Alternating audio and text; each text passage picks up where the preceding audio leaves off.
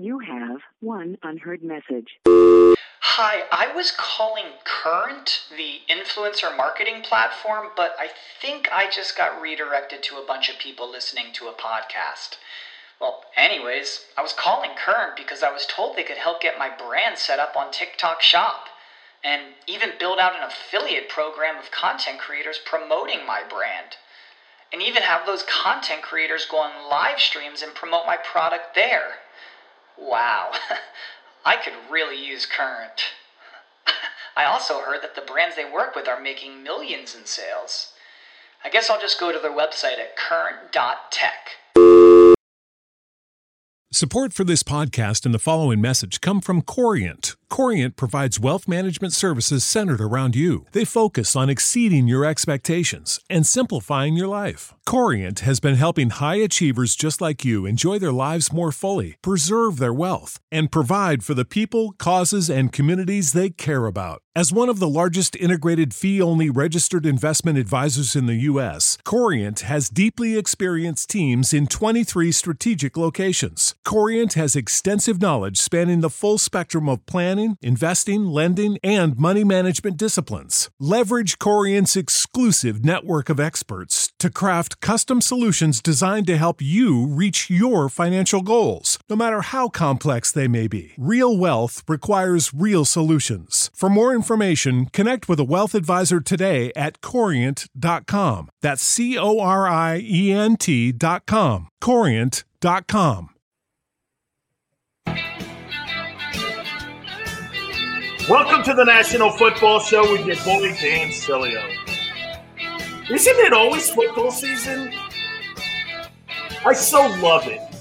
You know, when I got approached to do a football show, I was always like, I got to keep my radio integrity and, we got to cover all sports, and this is what I've done for 30 years. And then I realized that I hate those other sports. Well, I don't hate them. But you're just not interesting.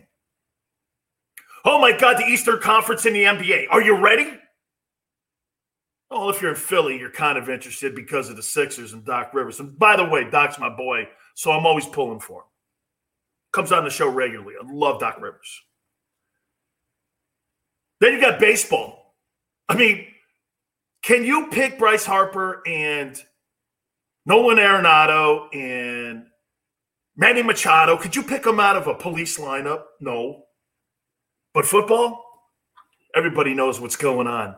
We were just talking prior to coming on the air here about the Aaron Rodgers situation in Green Bay, how freaky that whole thing is. Why would you go down that avenue? Why would you piss off a guy who is, without a doubt, the best or one of the top three players at that position in the league right now? Why? What's the point? And then I saw Ron Wolf, the former executive with the Packers, calling the quarterbacks divas. Hey, Ron, no crap. I mean, did you just wake up, old man? Are you Rip Van Winkle? Did you just crawl out of your attic, dust off all the dust, and realize that today's athlete is different and has to be treated differently than when you were back in the fossil days of the NFL where they didn't have face masks? I mean, dude, wake up. These guys today, it's about branding. It's about winning. They're looking for the best environment to win. That's all Aaron Rodgers and Russell Wilson are looking for. Just like when you're a CEO today. You're at a crappy company, but you know that you're putting things together for this company, but they are just not using all the resources and giving you all the tools to succeed. What are you going to do? You're going to start floating that resume out to places so that you can get an opportunity potentially to go to a place that has resources to get your brand out, to enforce your vision. I don't have a problem with it. The barking quarterback of today, hey, dude, guess what? That's it. LeBron James bitching and talking on social media. Social media has made it, so guess what? Just like Donald Trump did. You know, I said this years ago that Twitter and social media were going to take reporters out of our business. They've already destroyed the newspaper business, and they're just about ready to destroy the beat writers who cover teams. That's why they hate Twitter. That's why they hate athletes going on Twitter. Donald Trump, he went around the media, and that's why Twitter banned him. Because you know why? He didn't need CNN. He didn't need Fox. This guy had 90 million followers. He was talking to his base. He didn't need it. He eliminated all of those people. That's what social media does. If there's somebody out there that's in the media that is saying things about Aaron Rodgers that Aaron Rodgers doesn't like, he could take to his Twitter account. That's BS. Not true. You can actually, if stories are being done about you, you can actually call people out. And that's what many athletes are doing. Look at Shaquille O'Neal. Shaq doesn't need a reporter. You think LeBron needs somebody to put a mic in his face nowadays? He doesn't need that. And believe me, my business hates guys like that. My business hates that their opinion is not an influence any longer. Why do you think the Major League Baseball people with those stupid-ass Hall of Fame votes still embrace those votes like they're gold and like they're like the Wonka golden ticket when it comes to getting people in the Hall of Fame? Why do you think? Because it makes them relevant. You don't have a Hall of Fame for baseball without Barry Bonds or Roger Clemens in it. You don't have a Hall of Fame. What you got is a political vehicle for these writers. So social media's changed. I don't need to listen to some sport. Why would I listen to a guy who covers the team? Well, he's got a really good – I'm going to listen to the athlete. That's what social media has done. That's what YouTube. That's what streaming. Because you go right to the sources, man. It's funny what, you know, social media has done to journalism. It systematically has destroyed radio, newsprint, beat writers, all of that. I mean, when I want information, I go to the guy's Twitter page or go to his Instagram. I never thought Big Sills would ever say something like that. I don't go to a guy's opinion. You know, I was talking to the guys prior to coming on the air. I'm not a journalist, dude. Okay, I'm a broadcaster. There's something that's different there because I have an opinion. And I've said this before. Okay? Okay? That's just it, baby. Okay? Okay? Hey, by the way, JAKIB Media, we make radio, but you know what we do with our platforms? We put them all together. We're platform performers now. That's what we are. We're platform performers. Somebody asked me the other day, are you a radio guy? No, I'm a platform performer. I go YouTube. I stream. I do radio. Okay? We are platform performers. So let's dive into our sandbox here. And you're probably going to think this is going to be a weird way to start a show, but I'm actually going to start it in Indianapolis. So Frank Reich's going through minicamp right now with all the guys that are there, and Carson Wentz is just absolute. By the way, it's a great coaching technique. Carson Wentz is just, he is just impressing the front office, the Ursay's, Frank Reich. All you're hearing, man, I'm paraphrasing here. Frank's doing this. You know, I cringe when people say that Carson Wentz is broken. I cringe when I hear that. He's right. He's right. When you have a bad company, I just got through saying it. When you got a bad company around you, I don't care who you are. When you could be the greatest coach in the history of football. You could be the greatest CEO in the history of business and on Wall Street. If you don't have people around you to help you win, you are not winning. Jimmy Johnson, one of the biggest things he says to me all the time about a coach's success, do I have the proper technique to be able to go out and hire my own assistant coaches? When you got GMs and owners hiring assistant coaches for the head coach, never works. Never works. Got to have loyalty. Got to have a system that you guys all believe in one another. Jimmy Johnson was with the same coaching staff for over 35 years, same with Bill Walsh, same with Pete Carroll. Guys leave, get jobs. But isn't it funny they all come back to those guys? Why? Because they all are in the same page. Why do you think Bill Belichick and Nick Saban meet every single year down in Alabama to talk football. Who do you think the number one coach that was hired in Cleveland by Bill Belichick? Who was the number one coach hired? It was Nick Saban. That was his go-to guy.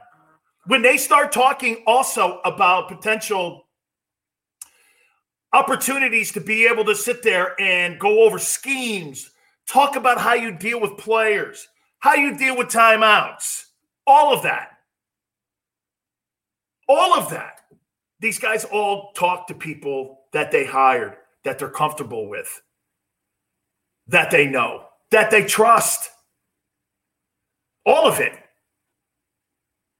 So at the end of the day, always remember these coaches, hey man, they're going to be as positive as they possibly can, especially around a reclamation project like Carson Wentz.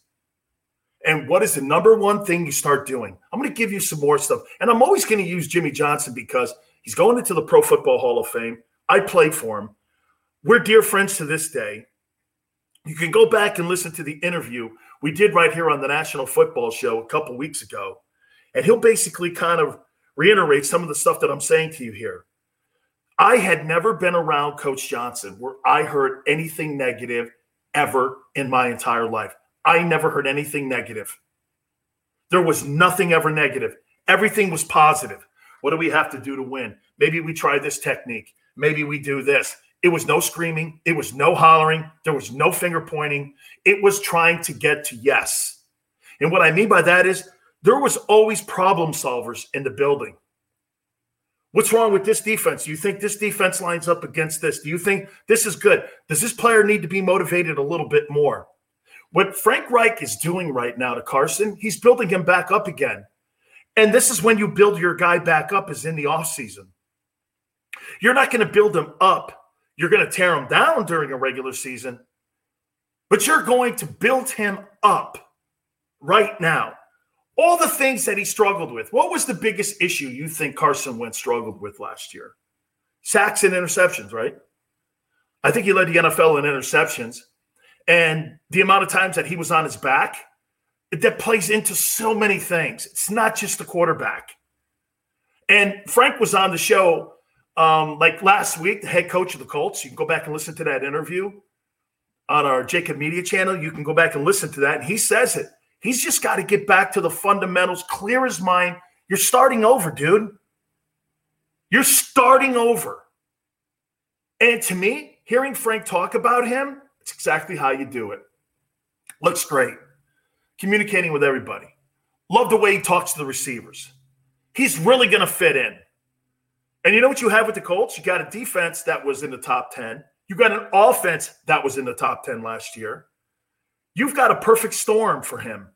He's not going to be asked to throw 35 touchdowns to win a division or to get to the playoffs or to be a 12-win team.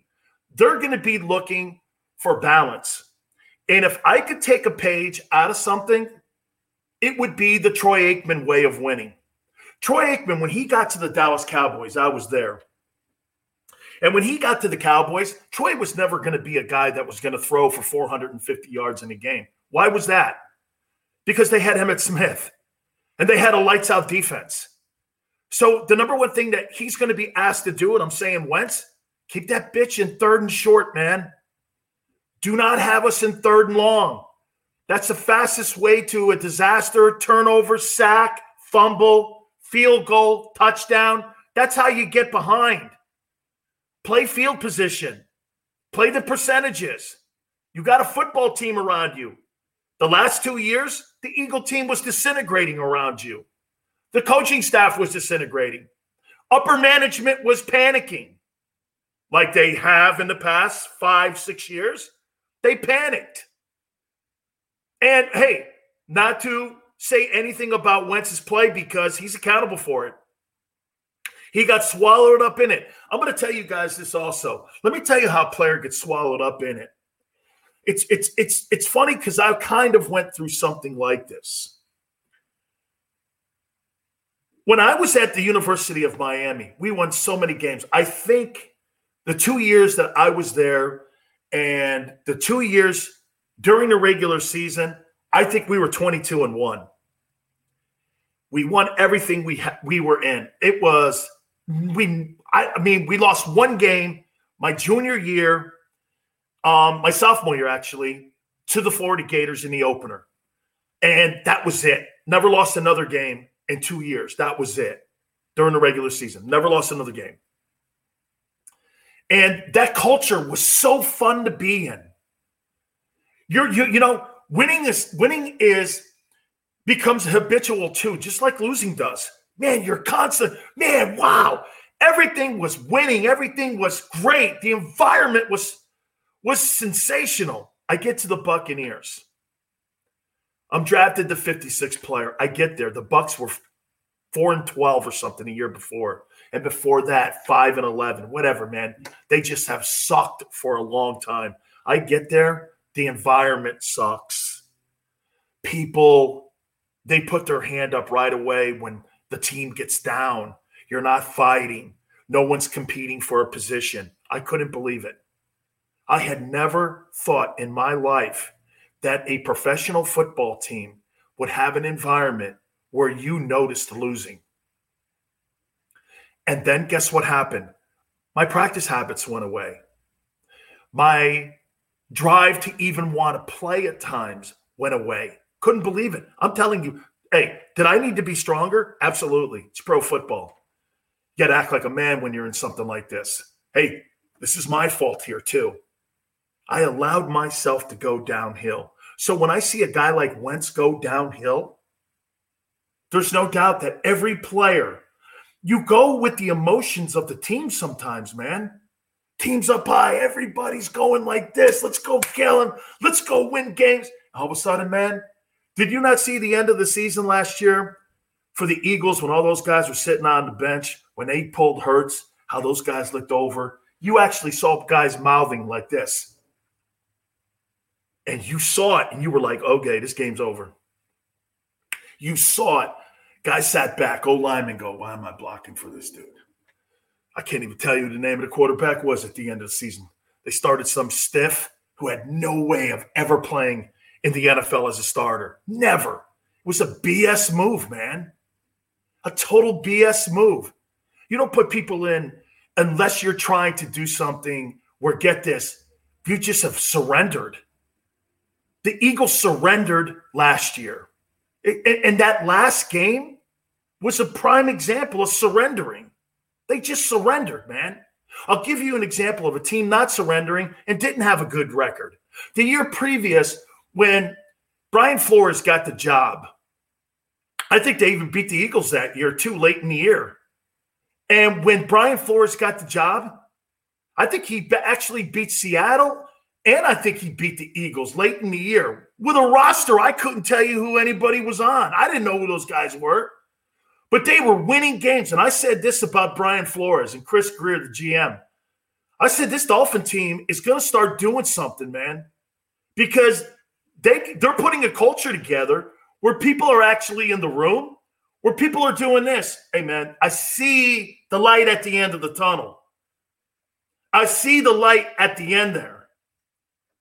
And so you were like, yeah, okay, yeah. Brian Flores, I saw it. I said, this guy's going to be a good coach because he's putting a culture in there. Frank Reich is 28-20 since he got to Indy. And Frank Reich has done a hell of a job. He had a reclamation project when he took over for the previous regime. Then he put in – who did he put in? You know who he put in? He put in a guy – that he had success with in San Diego by the name of Phillip Rivers. How did you not think he was not going to go after a guy he had success with? That's Frank's MO. There was no way Frank Reich was not going to go after Carson Wentz.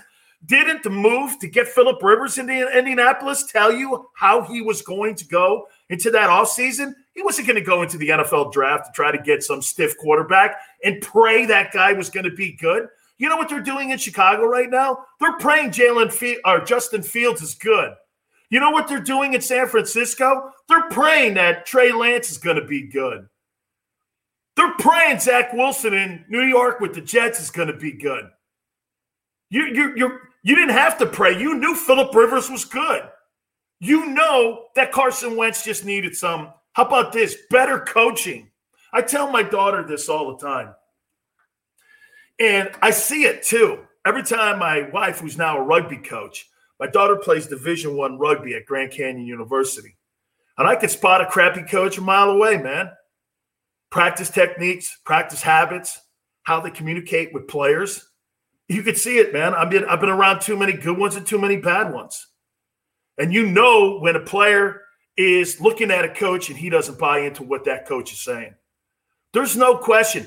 The divide between Doug Peterson and Carson Wentz a year ago was created because of Howie Roseman and the owner. They were dividing, and you know how you divide? When you hand a roster on Thursdays on players that are going to be available for Sunday and you don't have control of your own roster, dude, you don't have control of your team. The players like in Dallas, they don't look to Mike McCarthy. They look to Jerry Jones who's playing. Jerry Jones and Stephen Jones control who plays Sundays. Here's who's playing. Here's who's active. Here's who we feel will give you the best opportunity to win. Man, how do you coach that? There is no way great coaches do this. So you're hiring my assistants and you're hiring my personnel. Frank Reich with Chris Ballard, the GM in Indianapolis, they're working hand in hand with one another.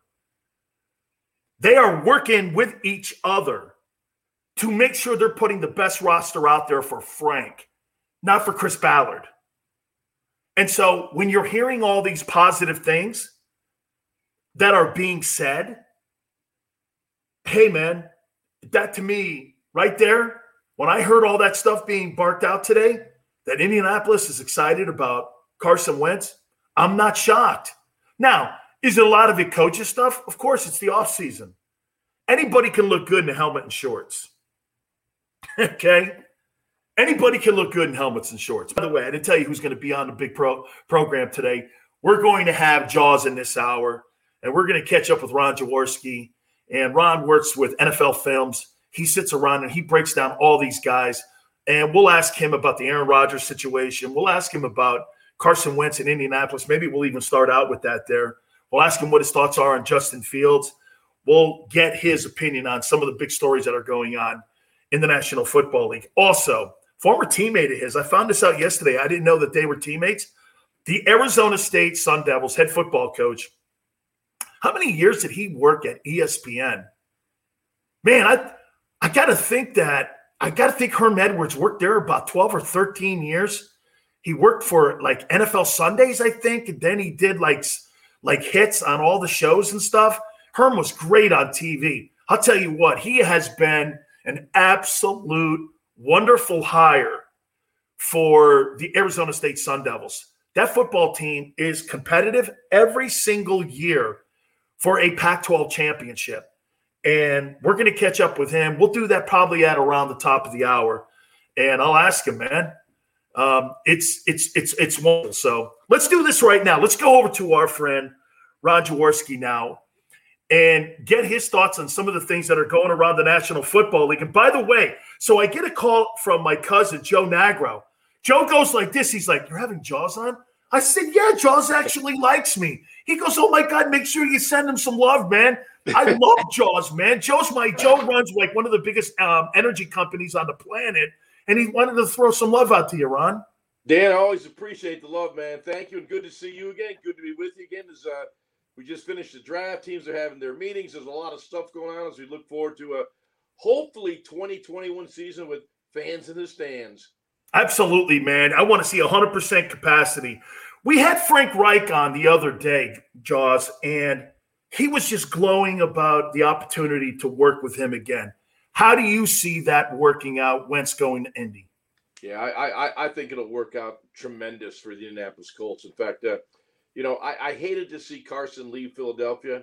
And I think, myself along with many other people who were close to everybody involved in that situation still have yet to come to terms with what has actually happened. And who can you blame? Who's at fault?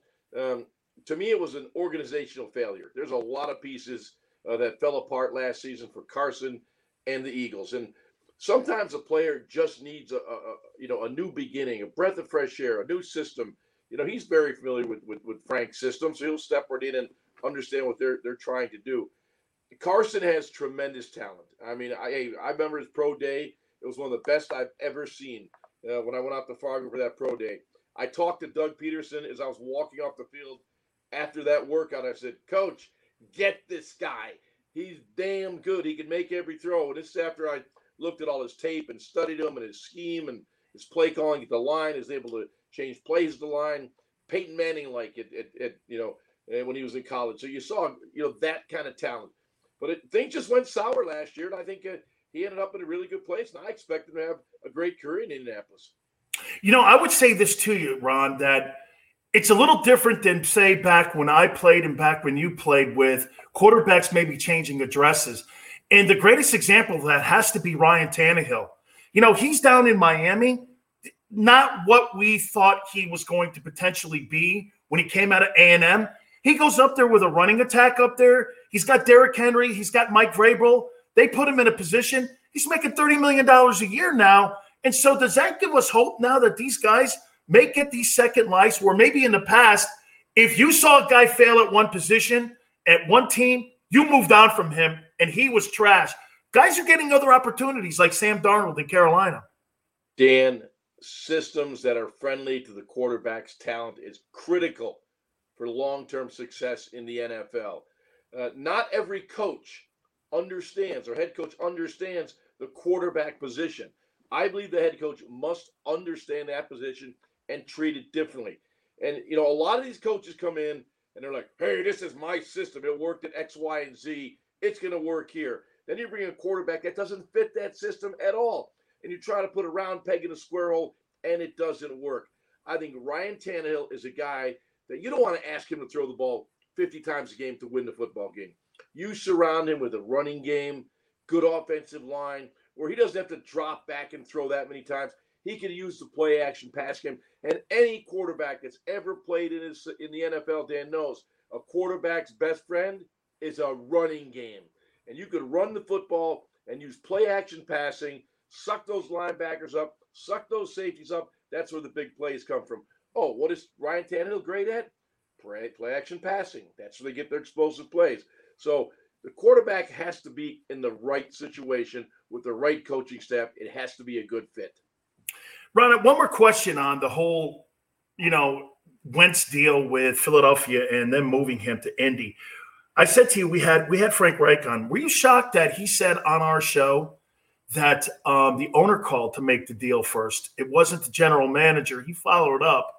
And to me, Ron, when I heard that, it made me think that's how Nick Sirianni's name eventually emerged, because they got basically a 2-for-1 in this. They moved a guy. They got a coach out of it. I'm not saying that the owner cut the deal per se to move him with all the nuts and bolts that how he had to come in. But were you shocked that the front office is so involved in doing something like this, including the owner, on moving the player and then off that same staff? It just seemed that it's kind of like maybe it's coincidence. Maybe it is. Your thoughts on it? Yeah, I don't think Jeffrey Lurie was out of line by making that call. He has a relationship with Frank Reich. He does. He's in Philadelphia. So I think two guys that understand each other well and know each other well, I have no problem with that discussion whatsoever. And quite honestly, for all the parties involved, I am glad it ended. It was nothing but some nonsense going on in here in Philadelphia. I live in South Jersey, across the river from Philladelphia. I got tired of talking about it. I go to the golf course, all on here, oh my Josh, like I got all Dan, I was tired of hearing about it. So I think the deal got done and they moved forward. And kind of an oh by the way, Nick Sirianni asked me to speak to his rookie class on Saturday. And myself and Harold Carmichael, by the way, congratulations to Harold, yes, Hall of Fame on August 7th. And we got a chance to speak to those young guys. And oh, by the way, either I'm getting older or they're getting younger. It's probably the first part. I'm getting older. You guys look young. But Nick Sirianni and that staff, they have great energy. I mean, I love a young staff.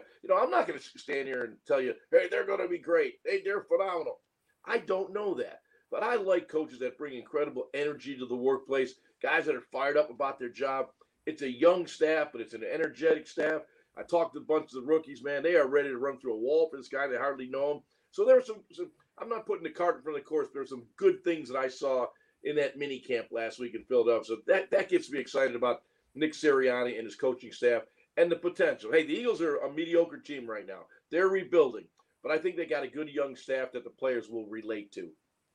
Ron, let me take you to Green Bay here. And I hear people talking, and what makes me sick, and you and I know this, guys are – Joe Theismann even said this. I don't care if they draft a quarterback. I don't care who they do this. I don't care about any of that stuff. I'm a front window guy. I'm not a rear window guy.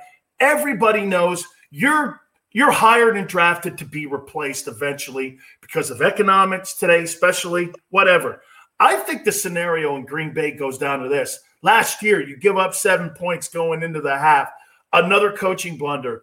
Fourth quarter, you don't go for it on fourth down. You draft the quarterback a year ago. I don't know, Ron. I don't think it's one thing. I think it's accumulation of things that has brought us here. Do you see it that way?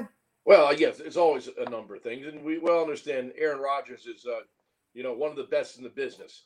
But he's also one of the quirkiest guys you'd ever want to meet.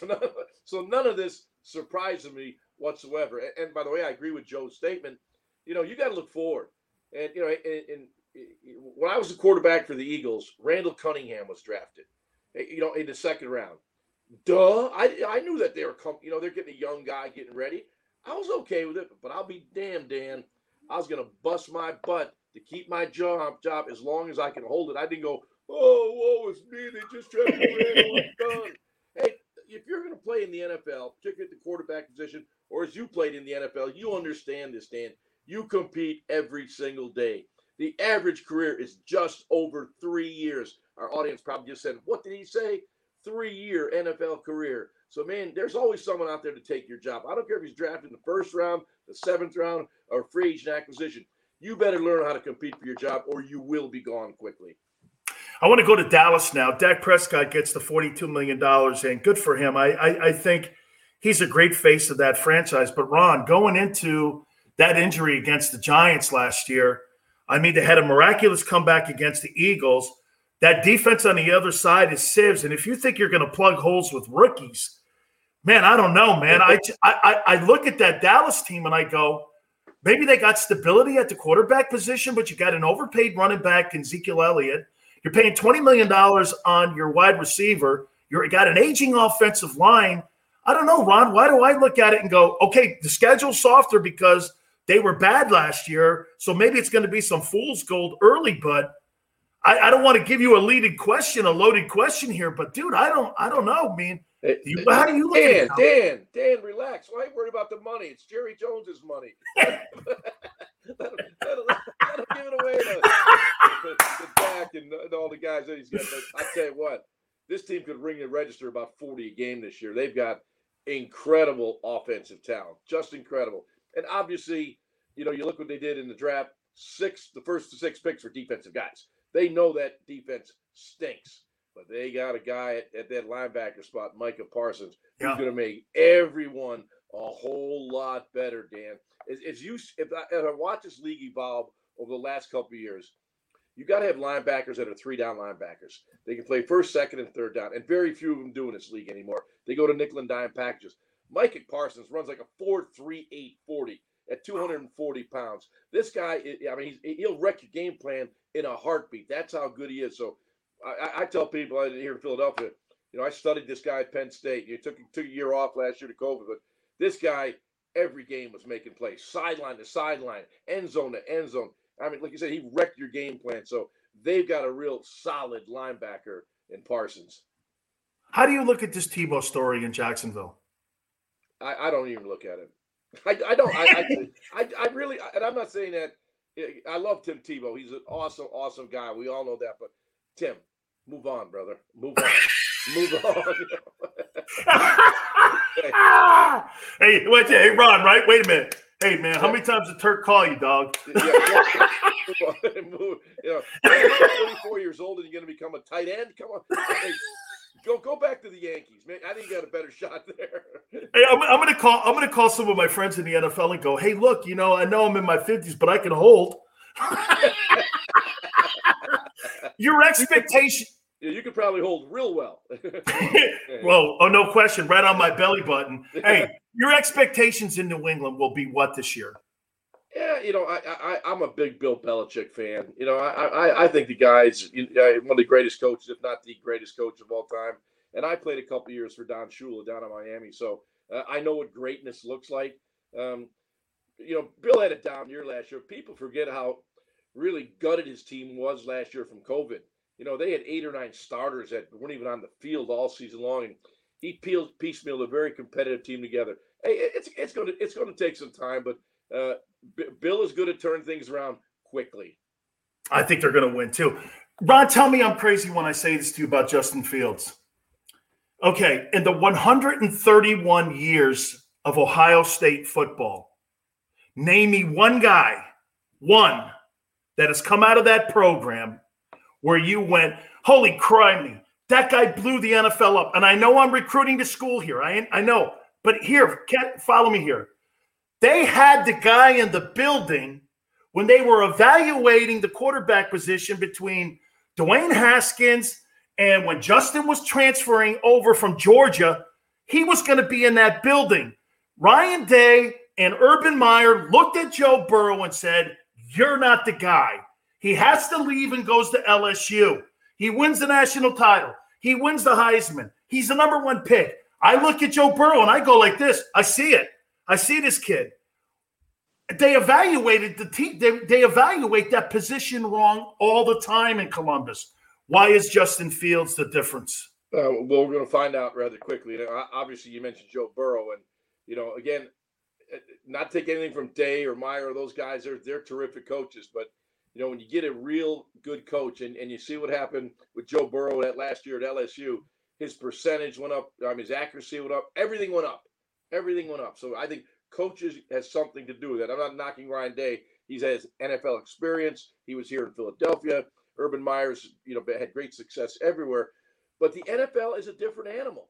I mean, it is about, and I said this since I went to ESPN in 1991 when they first hired me. The most overlooked aspect of quarterbacking is accuracy.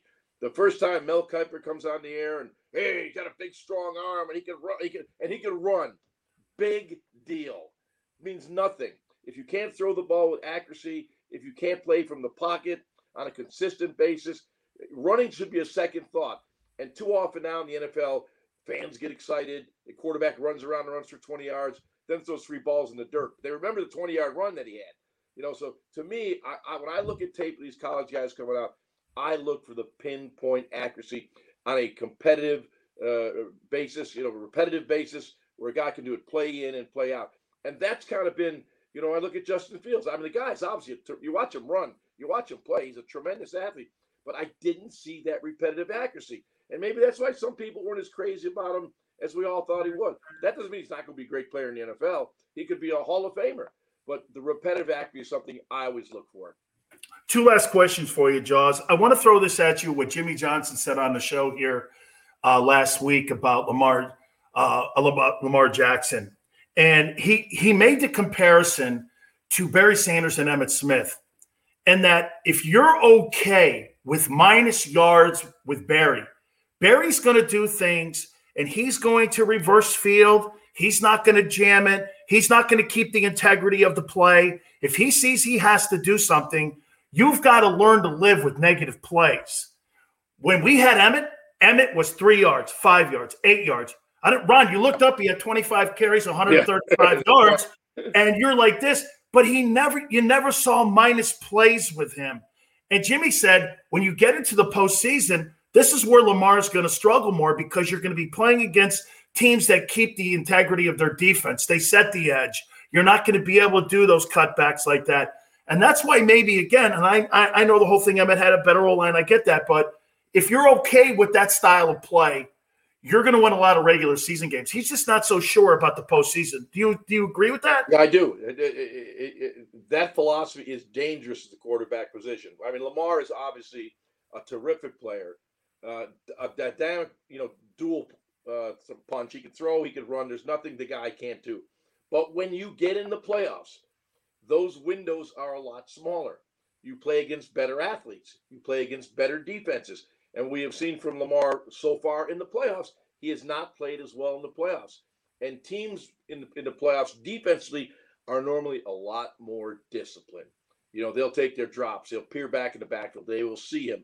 They'll give them tighter windows. As I said earlier on your show, Dan, now you're seeing 6-7 defensive backs out there in passing situations. Man, those windows really shrink down. So it gets back to that repetitive accuracy I spoke about. And he hasn't shown that against really good defenses in the playoffs. Not saying he won't, because he seems to get better every year.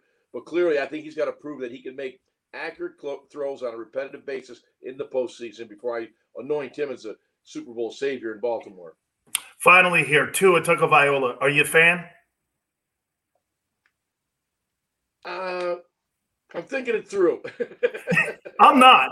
I don't see it yet. I look at Justin Herbert and I saw Joe Burrow last year. I went like this. Wow. Yeah. I looked at Tua. I went like this. I don't know. Yeah, that's why I stuttered. I didn't have an – usually I get an instant reaction.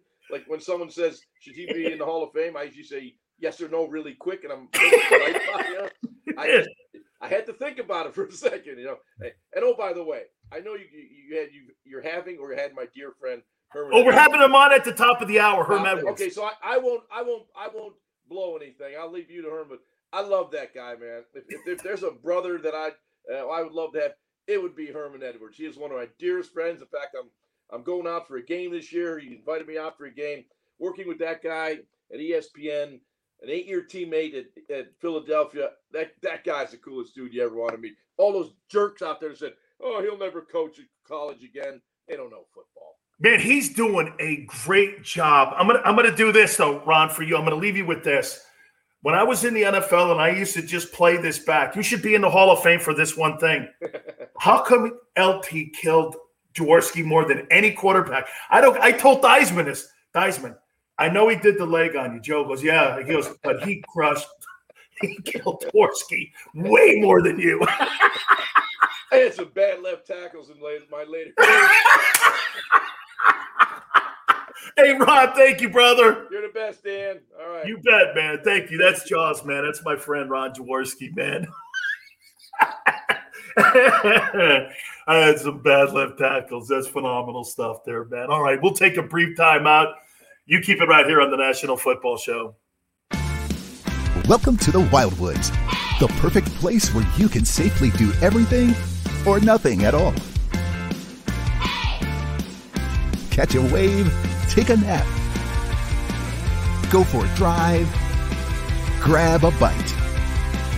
It's your vacation, and we're doing everything we can to make it a safe one. The Wildwoods. Your vacation, your way.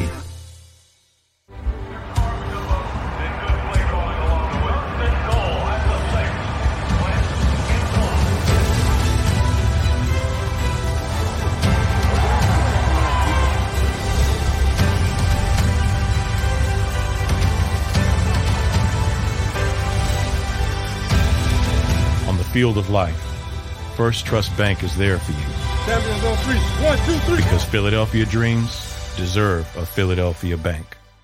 The International Brotherhood of Electrical Workers, Local Union 98, is a proud sponsor of The Labor Show with JDoc and Krause every Saturday night from 6 to 8 p.m. IBEW Local 98's highly trained and superbly skilled electricians are the best in the business, setting the highest safety standards in the electrical industry. So when you're planning your next industrial, commercial, or residential project, choose an IBEW Local 98 union contractor. Learn more at IBEW98.org.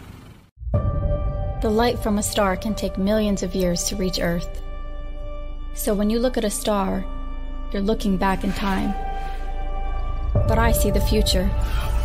I see exploration and courage. I see my country finding new horizons out there. And I see giant leaps making a comeback. I see myself. The future is where I'll make history. D-A-T-L-E-N-E-O! Jody Mack, the legendary sports talker, joins forces with NFL insider John McMullen. Start your morning with Johnny Mack and Jody Mack across the JAKIB Media Network.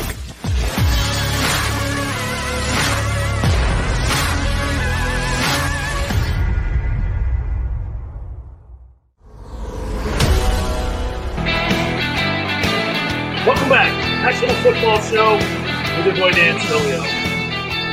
Yeah, man.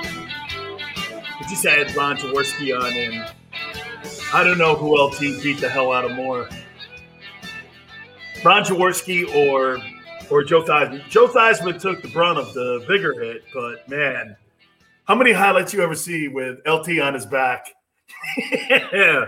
Man, I love Jaws. One of the tough, what was really great about those quarterbacks, and not to sound like Ron Wolf, oh man, get off my lawn, dude. But those quarterbacks, man, you were allowed to annihilate those guys. Back in the day, guys like Theismann and Sims and Jaworski, man, they just got annihilated. But you know the one thing that I just mentioned to you? Listen to the quarterbacks that I mentioned that were in the NFC East then. Joe Theismann, Phil Sims, Jaworski, Randall Cunningham. These guys were tough dudes, man. Tough.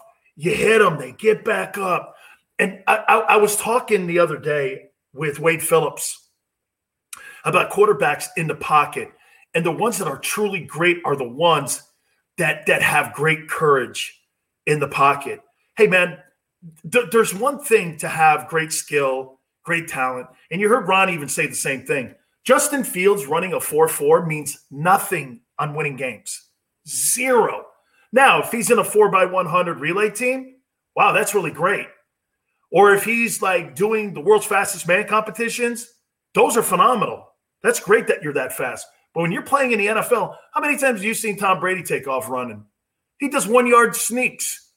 That's what Brady's forte is.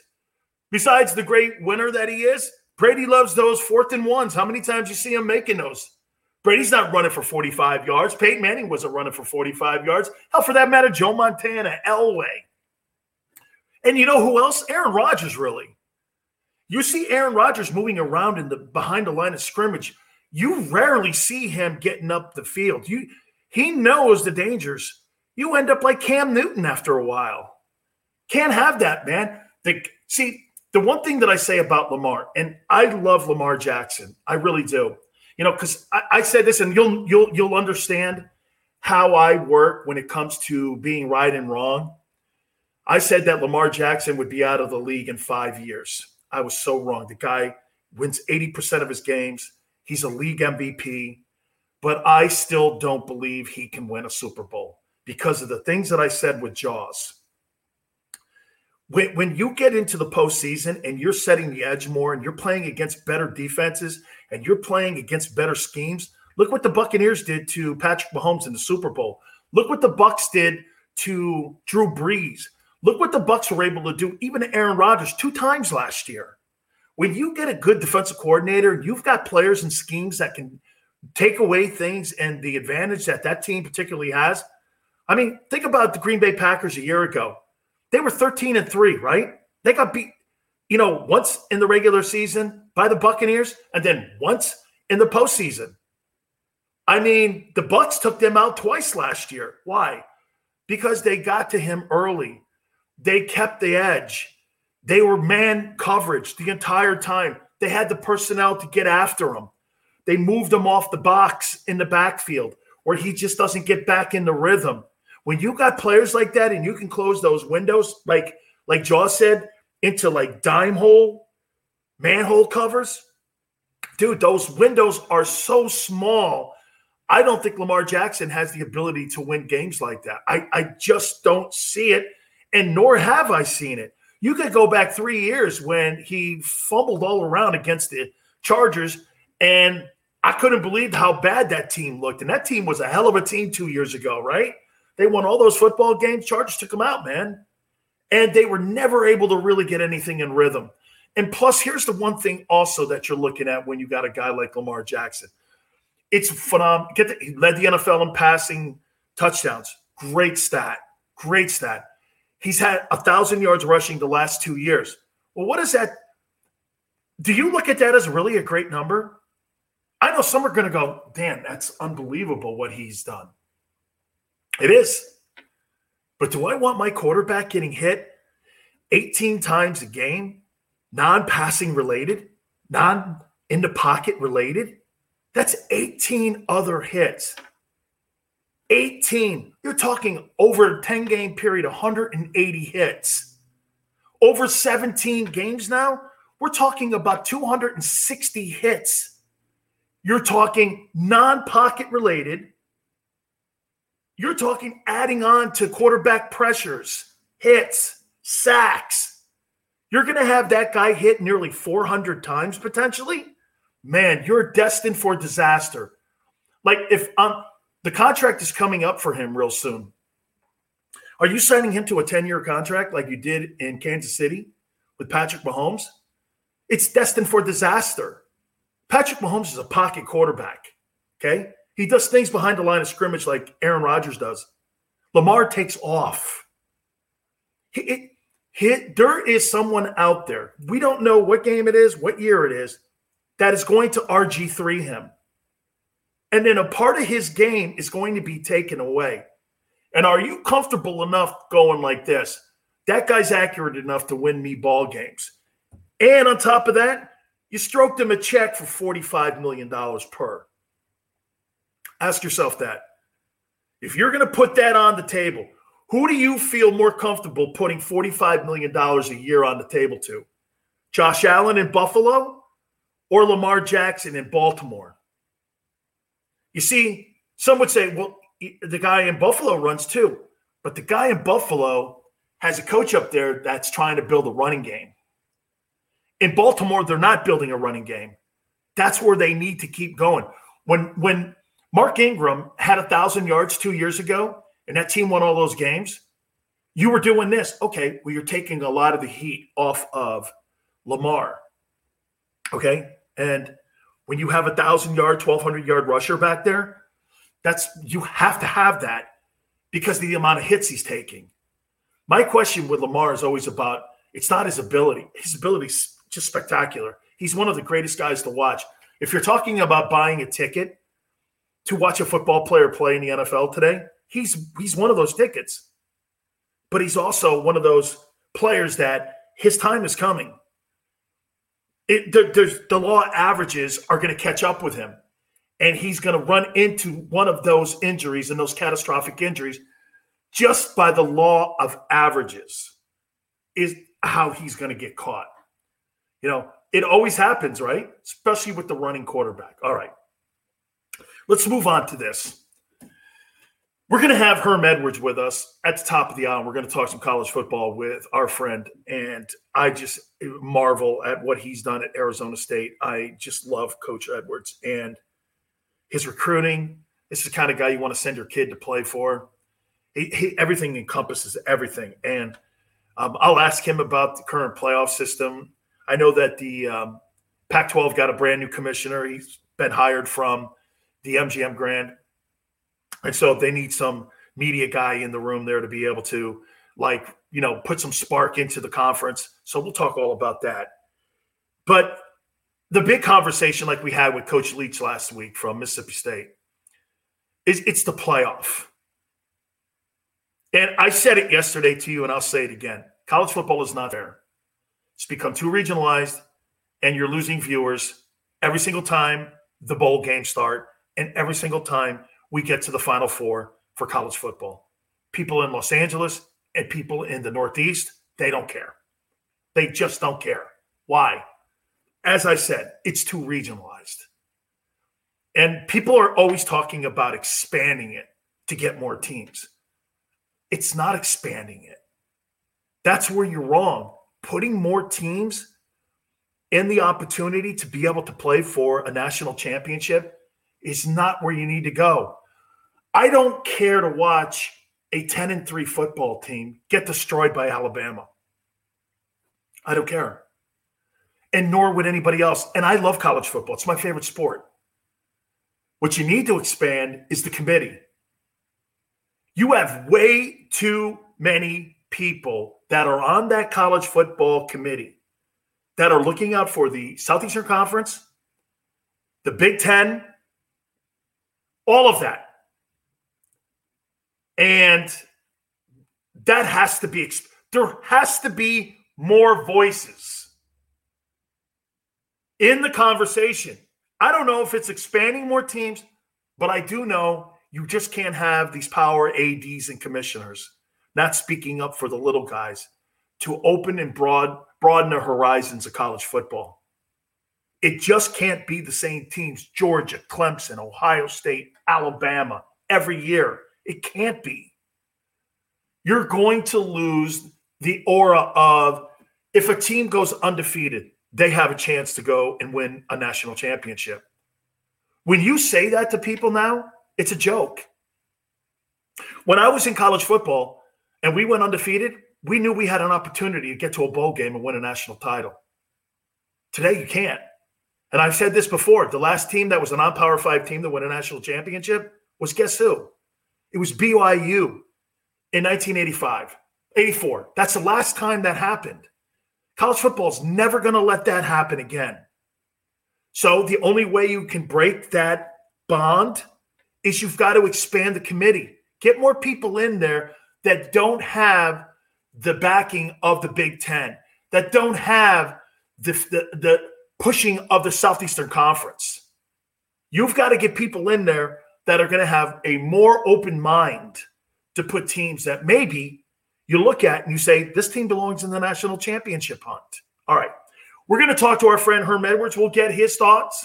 I can't wait to see packed houses in college football again. You keep it right here on the National Football Show.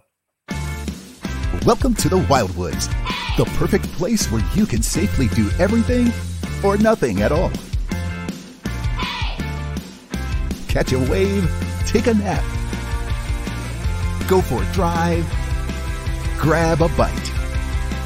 It's your vacation, and we're doing everything we can to make it a safe one. The Wildwoods, your vacation, your way.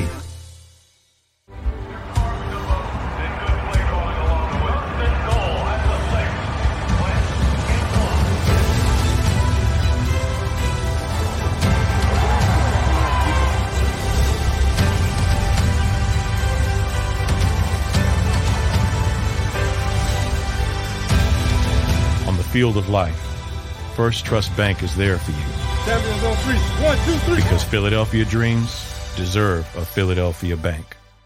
The International Brotherhood of Electrical Workers, Local Union 98, is a proud sponsor of The Labor Show with J. Dock and Krause every Saturday night from 6 till 8 p.m. IBEW Local 98's highly trained and superbly skilled electricians are the best in the business, setting the highest safety standards in the electrical industry. So when you're planning your next industrial, commercial, or residential project, choose an IBEW Local 98 union contractor. Learn more at IBEW98.org.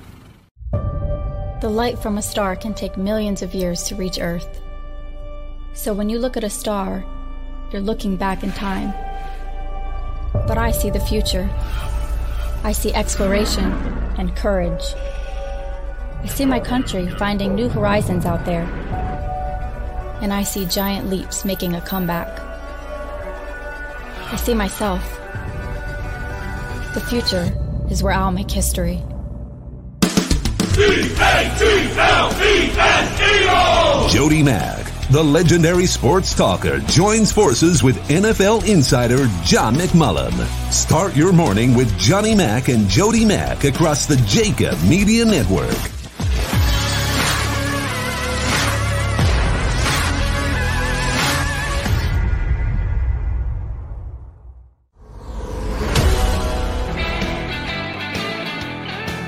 Welcome back to the National Football Show. Your boy Dan Sileo. Going to effort our friend Herm Edwards, head football coach of the Arizona State Sun Devils. Man, has he done a wonderful job in that program. You know, all the naysayers, too, that said that Coach Edwards, again, he had been away from coaching. But you know what I think coaching is like? It's communicating. And when you can communicate with men, young men, coaches, no matter who it is, I don't think you ever lose your step when you're a coach. Coach Herm Edwards joins us now. Hey, Coach, how you doing, man? I'm doing well, my friend. Congratulations to you and your new show. I'm excited for you. Hey, thank you, Coach. We just had Jaws on, and he's like, you make sure you tell that dude he is one of my closest friends. You've invited him to a football game this year. He said one of the best teammates of all time. And I say this to everyone, Coach. This is the stuff that you and I kind of talk about all the time. It's the journey. It's the friendships. It's the relationships that, you know, when you play for a long time and you're fortunate to play in the NFL or college football, these are the things that you will always remember. It's not so much the games, is it, Coach? It's the relationships. Yeah, it's the people. It's the people that really have touched your life and they stay in your life. And you're right. The game of football and sports in general gives you moments and memories. And those are the things you take with you. And you're right. There's always some teams that you played for, whether in high school, college, professional world, that those teammates are connected to you for the rest of their life. And, you know, their kids. I mean, it's just amazing. And Jaws is truly one of my better friends. There's no doubt about that. Coach, I got to ask you, man, and forgive me for asking the same question every time I get you on. And maybe I'm surprised, but maybe I'm not, because you fit so into this program. But then again, Coach, I think you could have fit in any program. I mean, you just look like you're having a great time. You're building something. I hear people say these kids are so competitive, these Arizona State kids. I was talking to Jed Fish the other day. He goes, look at the job that Herman's done at Arizona State. I mean, the recruiting classes. How do you feel after these couple of years since you've taken the job here? I mean, how do you feel about all the things that have gone on in your life? Well, I think I've been fortunate. I've been blessed. I as you, as well as yourself. I mean, you know, we all are become a part of what we've learned from others. We all are information seekers. I always tell that to people. You know, you're an information gatherer as you grow up in life. Everything we've actually learned, we learn from somebody else. And so I think what I've been able to do, all the good people that have influenced my life, that have been in my life, from my high school coach, college coaches, professional coaches, there's a little bit you take away from all those guys, right? And then you find out who you are. And I've been fortunate to have a great staff. And understanding what our culture wanted to become when I took this job. And it's taken a while, but that's part of the journey. And now it's to the point, and you'll appreciate this. The players run the team. Huh, man. When you get there, it's kind of like, okay, now we got a chance, right? Now we got a chance. Absolutely, Coach. When, you know, I was at Miami and Coach Johnson would give us all the parameters to fit our team in. And when we had Jerome Brown and all them guys and Alonzo Highsmith, we're in that locker room, and it was our team. And it's funny, Coach, that you say that, because I look back on that, and every one of those guys, you know, Alonzo's my friend, Michael Irvin's my friend. These guys are still my dearest friends. It's because we went through this journey, but we went through this journey as individual leaders of that team, and that's why we lost one game in 3 years. It's unbelievable. You know, and you know this because you've been in football all your life as well. You know, you come together in this giant huddle, and everybody's an independent contractor, by the way. We all want our own personal success, right? Yes. But then as you get in this huddle, you realize, you know what? We can have a whole lot of success if we all go the same direction and don't let our egos get in the way, right? And you're right. Jimmy gave you guys parameters. No different here. We allow players to be who they are. I tell players right away, I'm not trying to change your personality. But there are parameters. As long as you don't cross that line, we're good. Absolutely. Coach, let's get into the year here. COVID-19, How's it affected you and your program? Well, it made all of us adjust, and I think it's made the world adjust, right? You know, football is this. It's competitive violence within the framework of the rules, all right?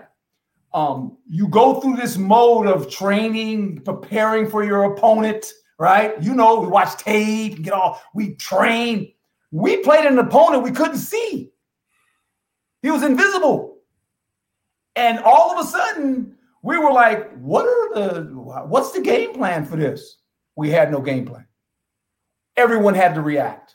We had a game plan from the physicians and all that, but how, when it affected you and it, you know, got into your team and it affected coaches and players, how were you going to adjust to this? How did you navigate all this? And I think everyone learned a valuable lesson of that and I've always said this, a plan that can't be changed is a bad plan.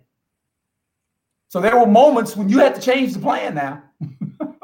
Absolutely. Coach, one thing about that, though, and I've talked to Manny Diaz at Miami and numerous coaches, Ed Ogeron and those guys, the one thing that I think you guys really had the toughest job of, it's one thing to be an individual, to have a personal relationship with each and every single guy in your locker room so you could be constructive with those men. It's another thing, though, all of a sudden, when the parents are calling you, is it safe? Do you think my kid's okay? I'm hearing things that the CDC are saying. There were so many conflicting stories out there. We're playing, we're not playing. How tough was that on you as a coaching staff as well, reassuring the parents of these players? Well, we were up front from the beginning. And it was, we were up front with the players and the parents. And I told them, I said, look, I'm out of this one. I don't get to make the rules on this one. The medical professionals make the rules. Whatever they tell us to do, that's what we're going to do. We did that as a university. We did that as a conference, actually, as a conference. We said, we're going to let these guys give us the game plan. And it could change. And we've got to be able to adjust. And I thought for the most part, and I give all these college athletes as well as the pro athletes going into their seasons, their ability to adjust and still stay competitive, I marvel at them. Along, remember this, there's COVID, and then there's the social movement. Yeah. You got both these parties. And it's like you're trying to coach them through all that. Man, that's a tough locker room. You know, we're worried about playing football. We're seeing all the things that are going socially on the television set. We got COVID over here. I mean, social media too, Coach. It's a completely different world, isn't it, right now, coaching these kids? It really is, because you have other influences that you cannot keep out of your locker room due to that phone, right? And I tell players this. I said, look, this is a unique thing, and you know this, when you're a part of a team, don't allow the people outside the building that are trying to influence you be a part of this team, because they don't come here every day. They don't practice. They don't put in the work. They don't lift the weights. They don't do the offseason, all the things you got to do to prepare yourself. They're not around. Don't allow them in our locker room. Hey, Coach, Jimmy used to go, I could always give you his scholarship if you want. And I'm going like, no, I'm good. No, yeah, I'm good here, man. He goes, no, in case you want to listen to that media guy over there, I can always give him your scholarship if you want. I'm like, nope, we're good here. Coach, you worked in the media for such a long period of time with ESPN, and I'm wondering now, having been in the conference, because I believe there is a West Coast bias, these 7:30 games that you see with these Pac-12 games, and they go back east, they're 10:30 games, writers, exposure for the conference, money, advertisers, which is important. You guys hire a brand new commissioner, George Klevikoff from the MGM. He's got a media background. He's got an entertainment background. How beneficial do you think that is? Because, again, like you said, the conference has got to evolve because of time restrictions. It's got to be something that it's a visible vehicle like the SEC and the Big Ten. Think this is a good move? Yeah, I do, and not saying taking anything away from the other commissioner. All right, Larry Scott, no sand at him. You know, because I ain't that guy. You know, you've been involved. You know, the one coach leaves, and all of a sudden the other guy. No. Okay, well, let's just say where it's going. It's going in a different direction, because generally when someone takes over that's different or new, they're going to do it their way, and so he's been hired to really promote the Pac-12, right? Merton Hanks is his right-hand man. He knows enough about football, along with some of our ADs. Ray has been in the NFL, our AD here. So we have some people on the football side that are equipped as far as football goes. The other part, the entertainment side and the business side of it, this is where the new commissioner steps in. And he actually was here when we introduced him to the Pac-12 and to the world of he's going to be the new commissioner. Very bright man, and is going to listen. He's a good listener, and he's going to listen to the coaches. And that's kind of important too. Absolutely, no question. Coach, your football team, going into the 2021 season, how do you feel about it?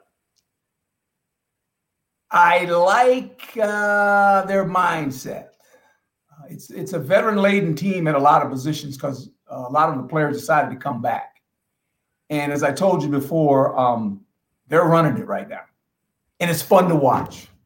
It is really kind of, it's kind of like, okay, they're getting it now, right?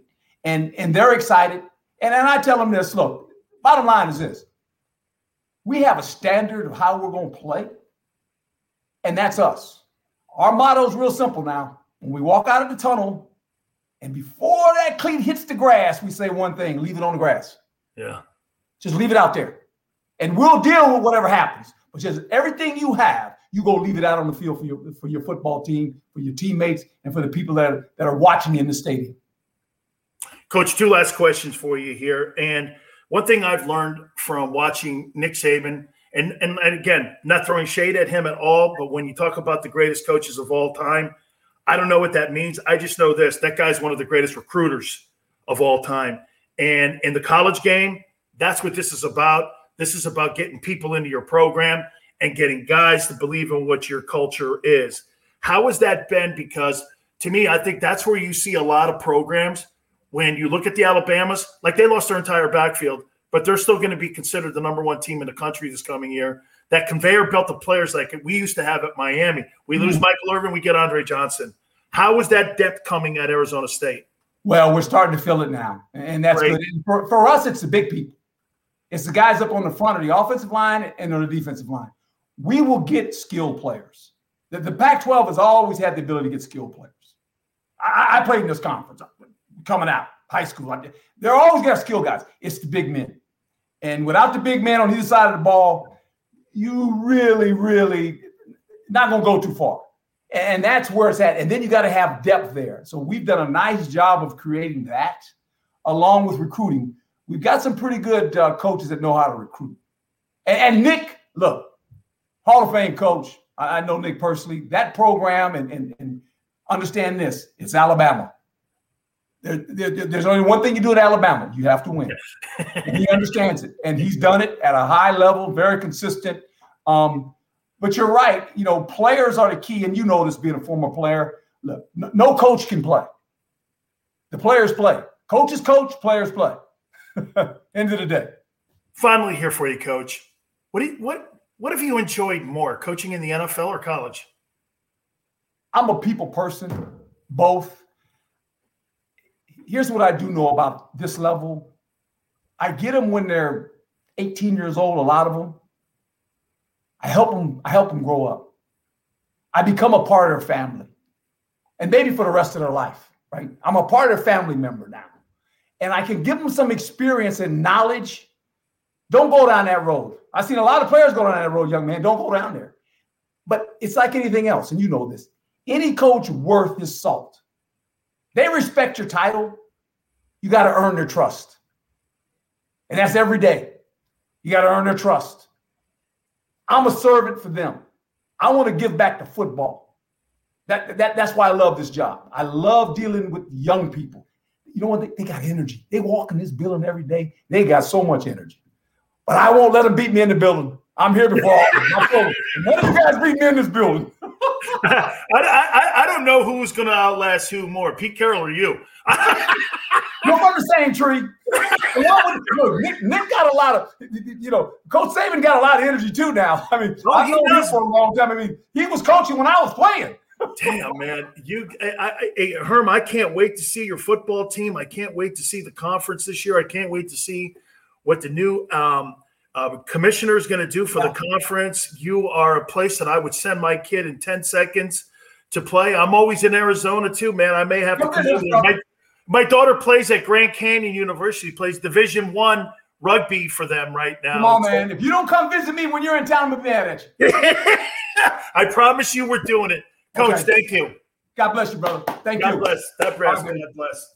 Herm Edwards, the head football coach of the Arizona State Sun Devils. What a great friend. I will take him up on that when I'm in Arizona the next time my daughter plays. So I get to go and watch my daughter play, and then I get to go and watch Herm Edwards and his Arizona State Sun Devils play. We'll take a brief time out. You keep it here on the National Football Show. Welcome to the Wildwoods, the perfect place where you can safely do everything or nothing at all. Catch a wave, take a nap, go for a drive, grab a bite.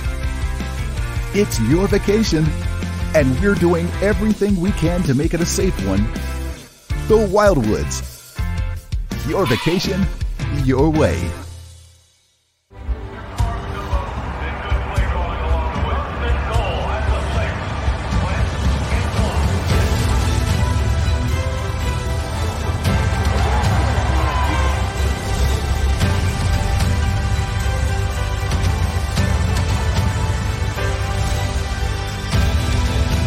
Field of life. First Trust Bank is there for you. On three. One, two, three. Because Philadelphia dreams deserve a Philadelphia bank. The International Brotherhood of Electrical Workers, Local Union 98, is a proud sponsor of The Labor Show with J. Dock and Krause every Saturday night from 6 to 8 p.m. IBEW Local 98's highly trained and superbly skilled electricians are the best in the business, setting the highest safety standards in the electrical industry. So when you're planning your next industrial, commercial, or residential project, choose an IBEW Local 98 union contractor. Learn more at IBEW98.org. The light from a star can take millions of years to reach Earth. So when you look at a star, you're looking back in time. But I see the future. I see exploration and courage. I see my country finding new horizons out there. And I see giant leaps making a comeback. I see myself. The future is where I'll make history. D-A-T-L-E-S-E-O! Jody Mack, the legendary sports talker, joins forces with NFL insider John McMullen. Start your morning with Johnny Mack and Jody Mack across the JAKIB Media Network.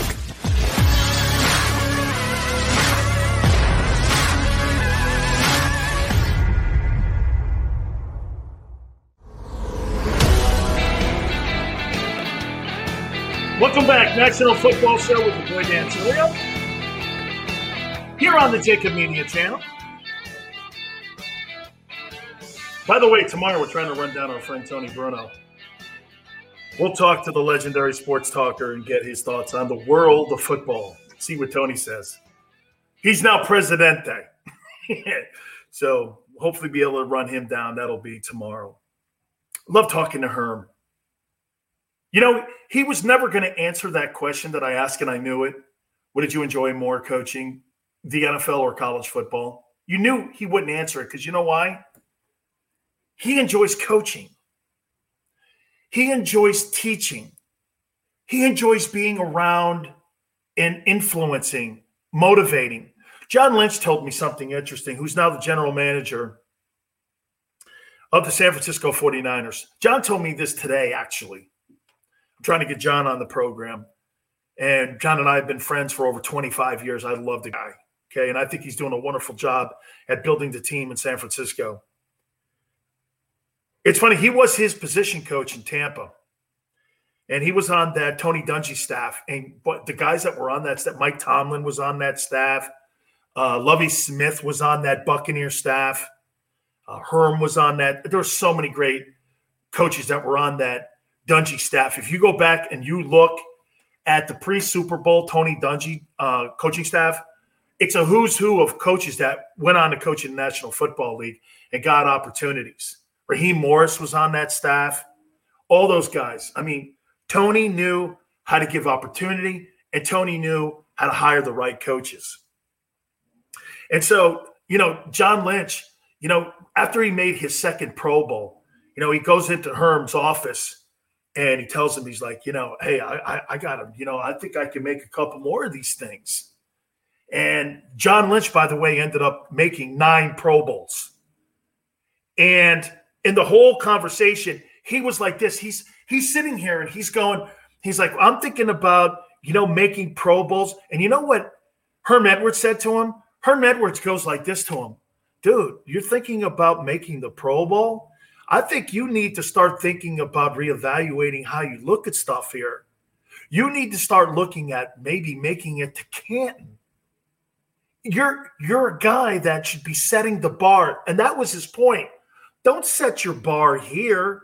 I tell everyone, you know, somebody asked me, what do you think your Hurricanes are going to do this year?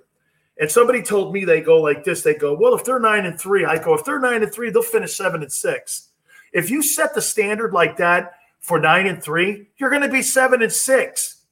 You're not going to be in a position where you're going to be a team that is striving for perfection all the time.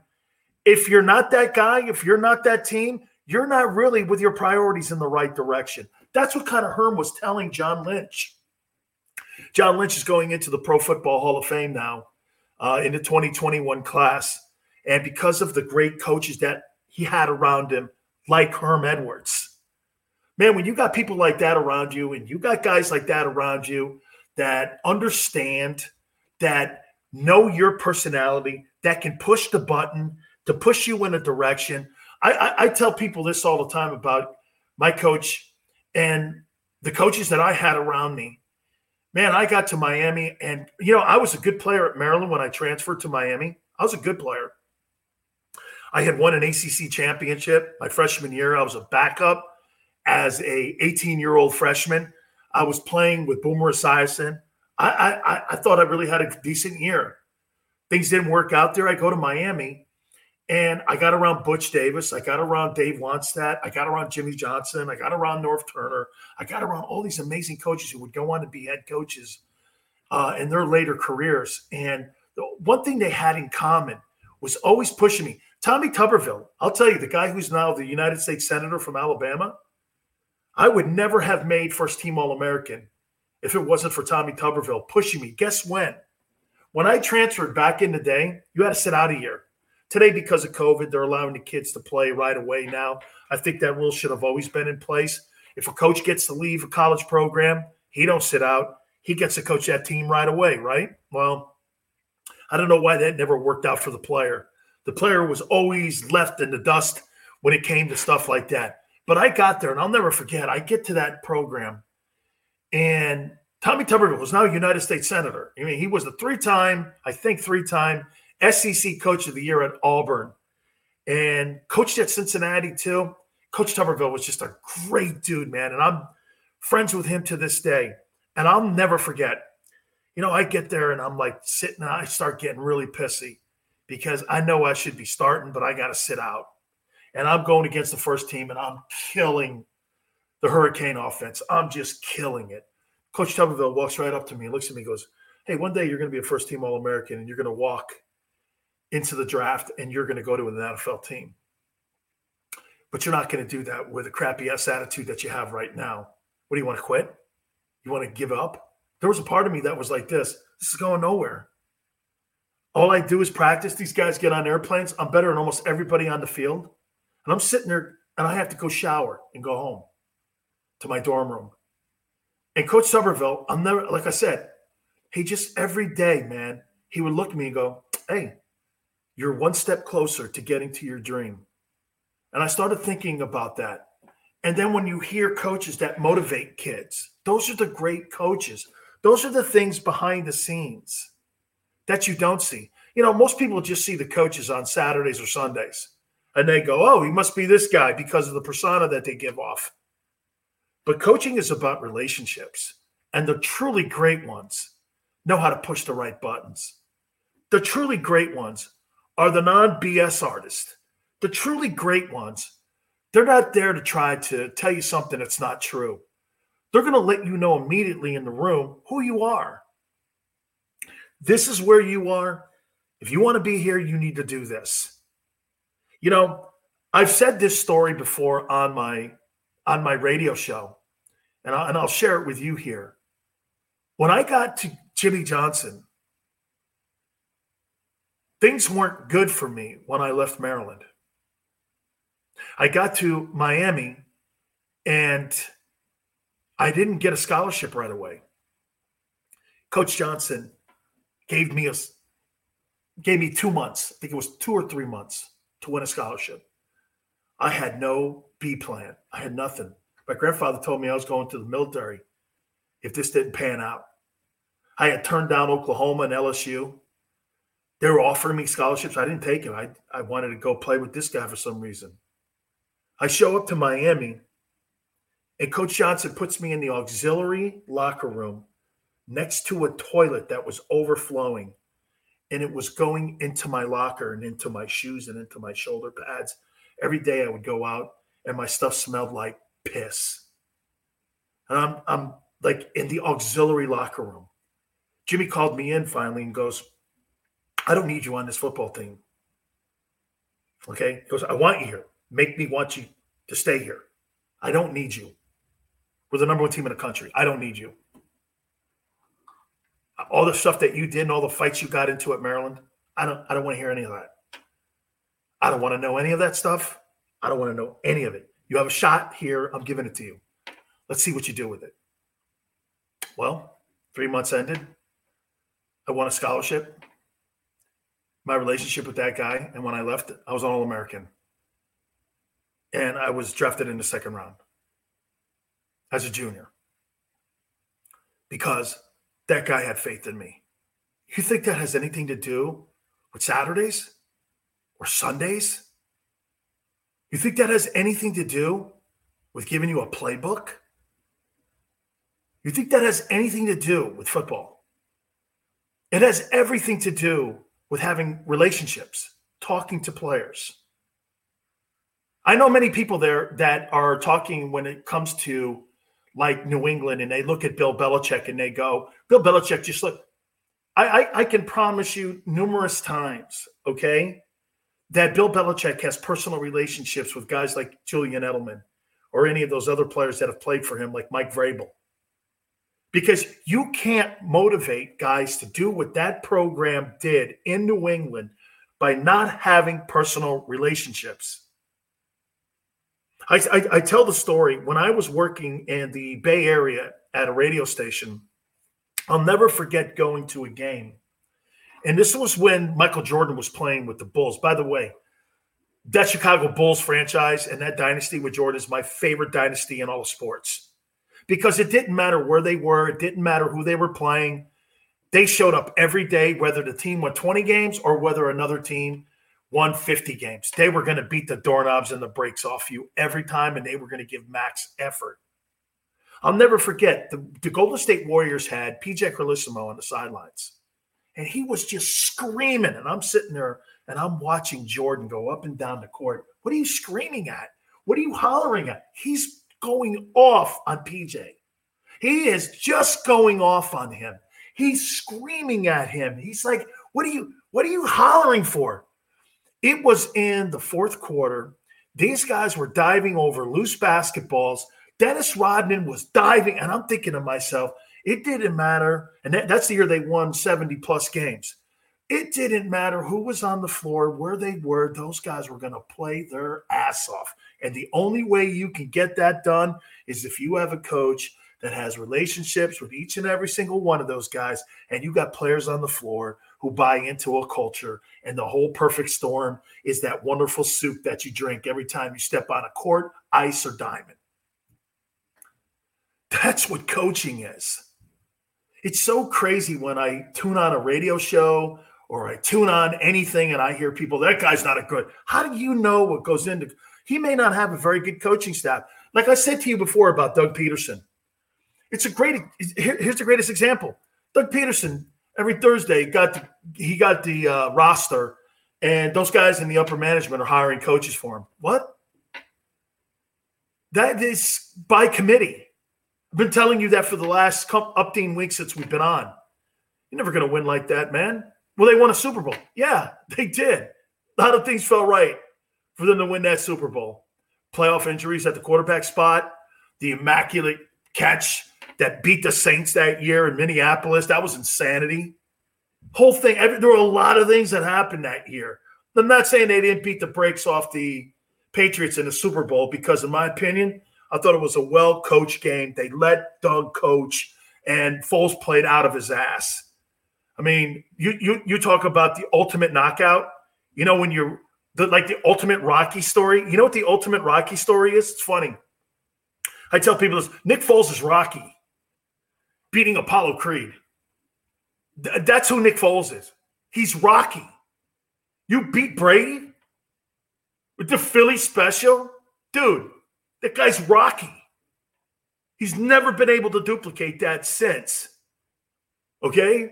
It's not like that guy is that dude where he's going to tee it up and go up to Chicago or Jacksonville where he flopped on his face. The hell, that guy was cut in St. Louis, and when Jeff Fisher had him, he bombed there. He bombed pretty much everywhere except Philly, that moment. It's a moment in time.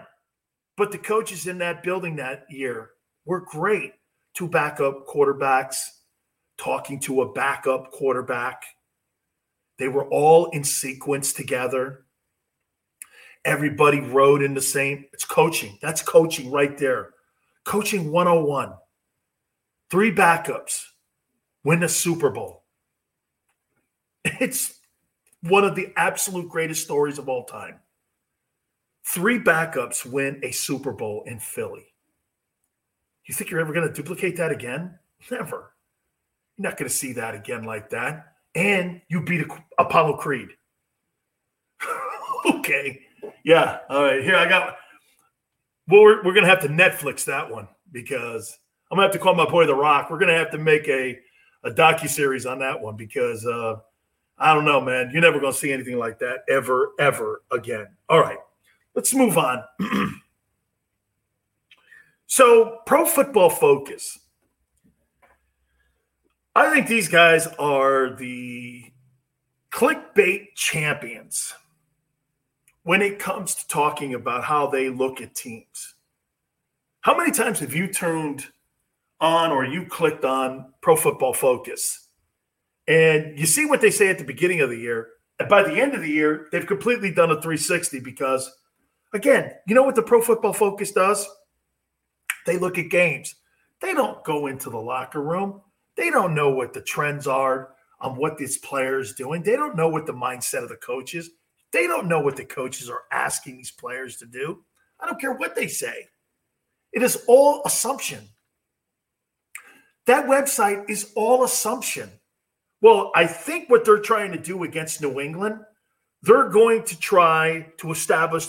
That's all guesswork. You don't know what the actual – the only way you can put a trend sheet together – here, and I'll tell you what that is. Every year that I played professional organized football, I got a trend sheet, which meant this. These are the trends for the last three games of this respected team that I'm playing against. Some teams like to run off tackle. Some teams like to run the power eye. Some teams like play action. Some teams like to run off a short set. Some teams like to run from the short side of the field. They'll do this on 2nd and 7. They'll do this on 3rd and 2. They'll do this plus 25. You have all these trends that teams do, and you get percentages. You actually have people breaking these percentages down for you. So when you open up your playbook on Wednesday, okay, their favorite play is this. Their second favorite play is this. And you start to get a sense of what that team is going to attack you with, especially against you and your weaknesses. Every team's got a weakness. There's no perfect team. Buccaneers could be the closest because they got all 22 guys back. Okay. That would be a tougher game plan. That would be a tougher trend. You know, the Patriots were impossible to put a trend sheet together with because why? Belichick would activate one guy one week, deactivate the guy the next week. You thought you would be preparing for this running back? You're not preparing for White the next week. You're preparing for Woodhead, or you're preparing for Edelman to be in the slot. He did that every single week. Every single week. He would give you a different set, and he is so difficult when it comes to putting trends together.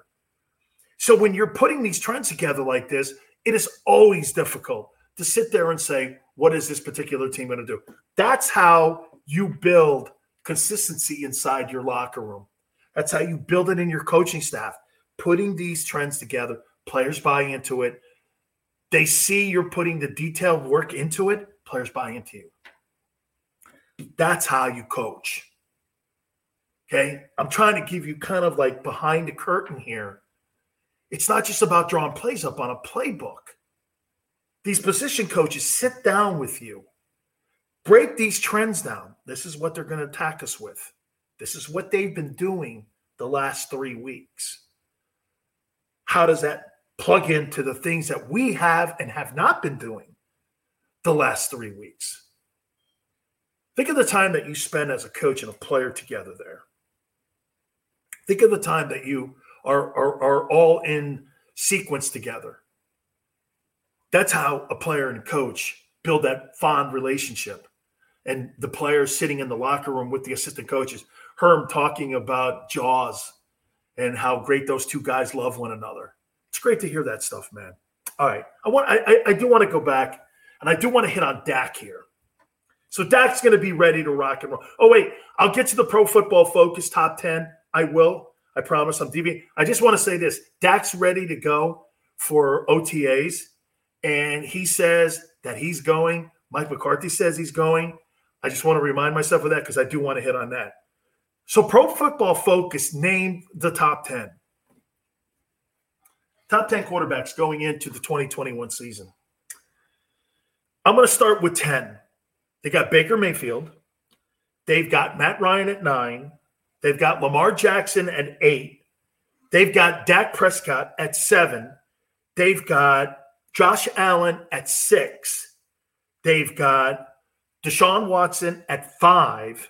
Will he play or not will be a big issue. Russell Wilson at 4. Aaron Rodgers at 3. 44-year-old Tom Brady is the second-rated quarterback, according to Pro Football Focus, going into the 2021 season. And Patrick Mahomes is number one.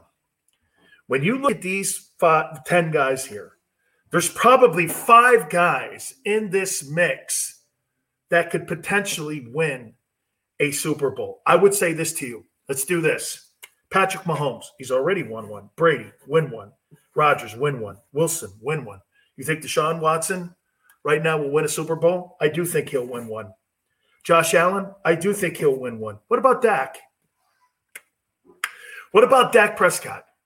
You think Dak Prescott will have an opportunity at winning a Super Bowl? I do not believe that for this simple fact because Jerry's not put the team around even Tony Romo yet to build a football team where you would win a Super Bowl. My question and my issues are not with Dak the player. It's with Dak being in that organization. This is so over the top for people when I say this to them. If you were Dak and you were Todd France, his agent, do you think it was really more about the money or about the opportunity? If Tom Brady has taken less money his entire career, okay, to play in New England, and now he's even taken a pay cut, not a pay cut, a restructuring in Tampa. He's done that his entire career. Dak took the money to stay in Dallas. Do you think that organization is going to put a championship football team around Dak? They haven't in 27 years. Dak took the money. He didn't take the opportunity.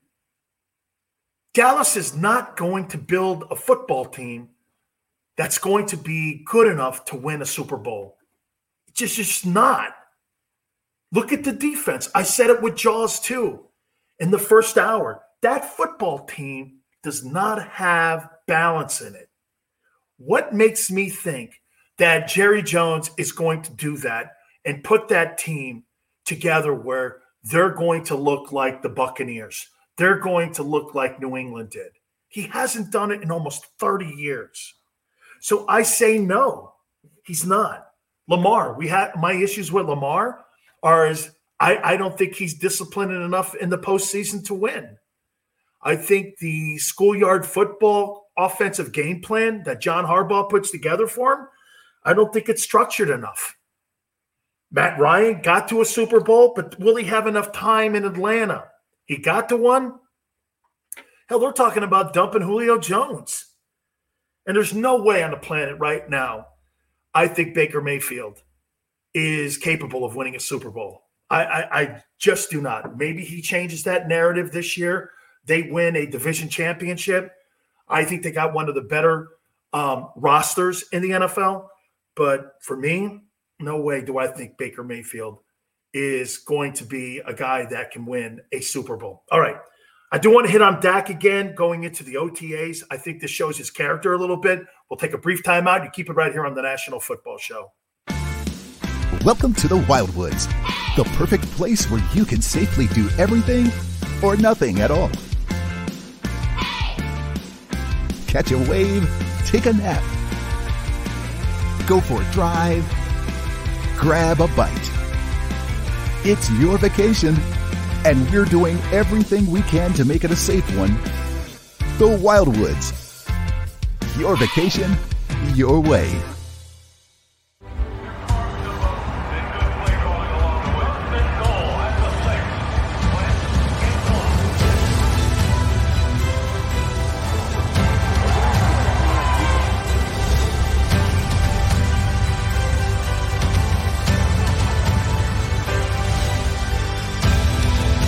Field of life. First Trust Bank is there for you. 703. 1, 2, 3. Because Philadelphia dreams deserve a Philadelphia bank. The International Brotherhood of Electrical Workers, Local Union 98, is a proud sponsor of The Labor Show with J. Dock and Krause every Saturday night from 6 to 8 p.m. IBEW Local 98's highly trained and superbly skilled electricians are the best in the business, setting the highest safety standards in the electrical industry. So when you're planning your next industrial, commercial, or residential project, choose an IBEW Local 98 union contractor. Learn more at IBEW98.org. The light from a star can take millions of years to reach Earth. So when you look at a star, you're looking back in time. But I see the future. I see exploration and courage. I see my country finding new horizons out there. And I see giant leaps making a comeback. I see myself. The future is where I'll make history. D-A-T-L-E-S-E-O! Jody Mack, the legendary sports talker, joins forces with NFL insider John McMullen. Start your morning with Johnny Mack and Jody Mack across the JAKIB Media Network.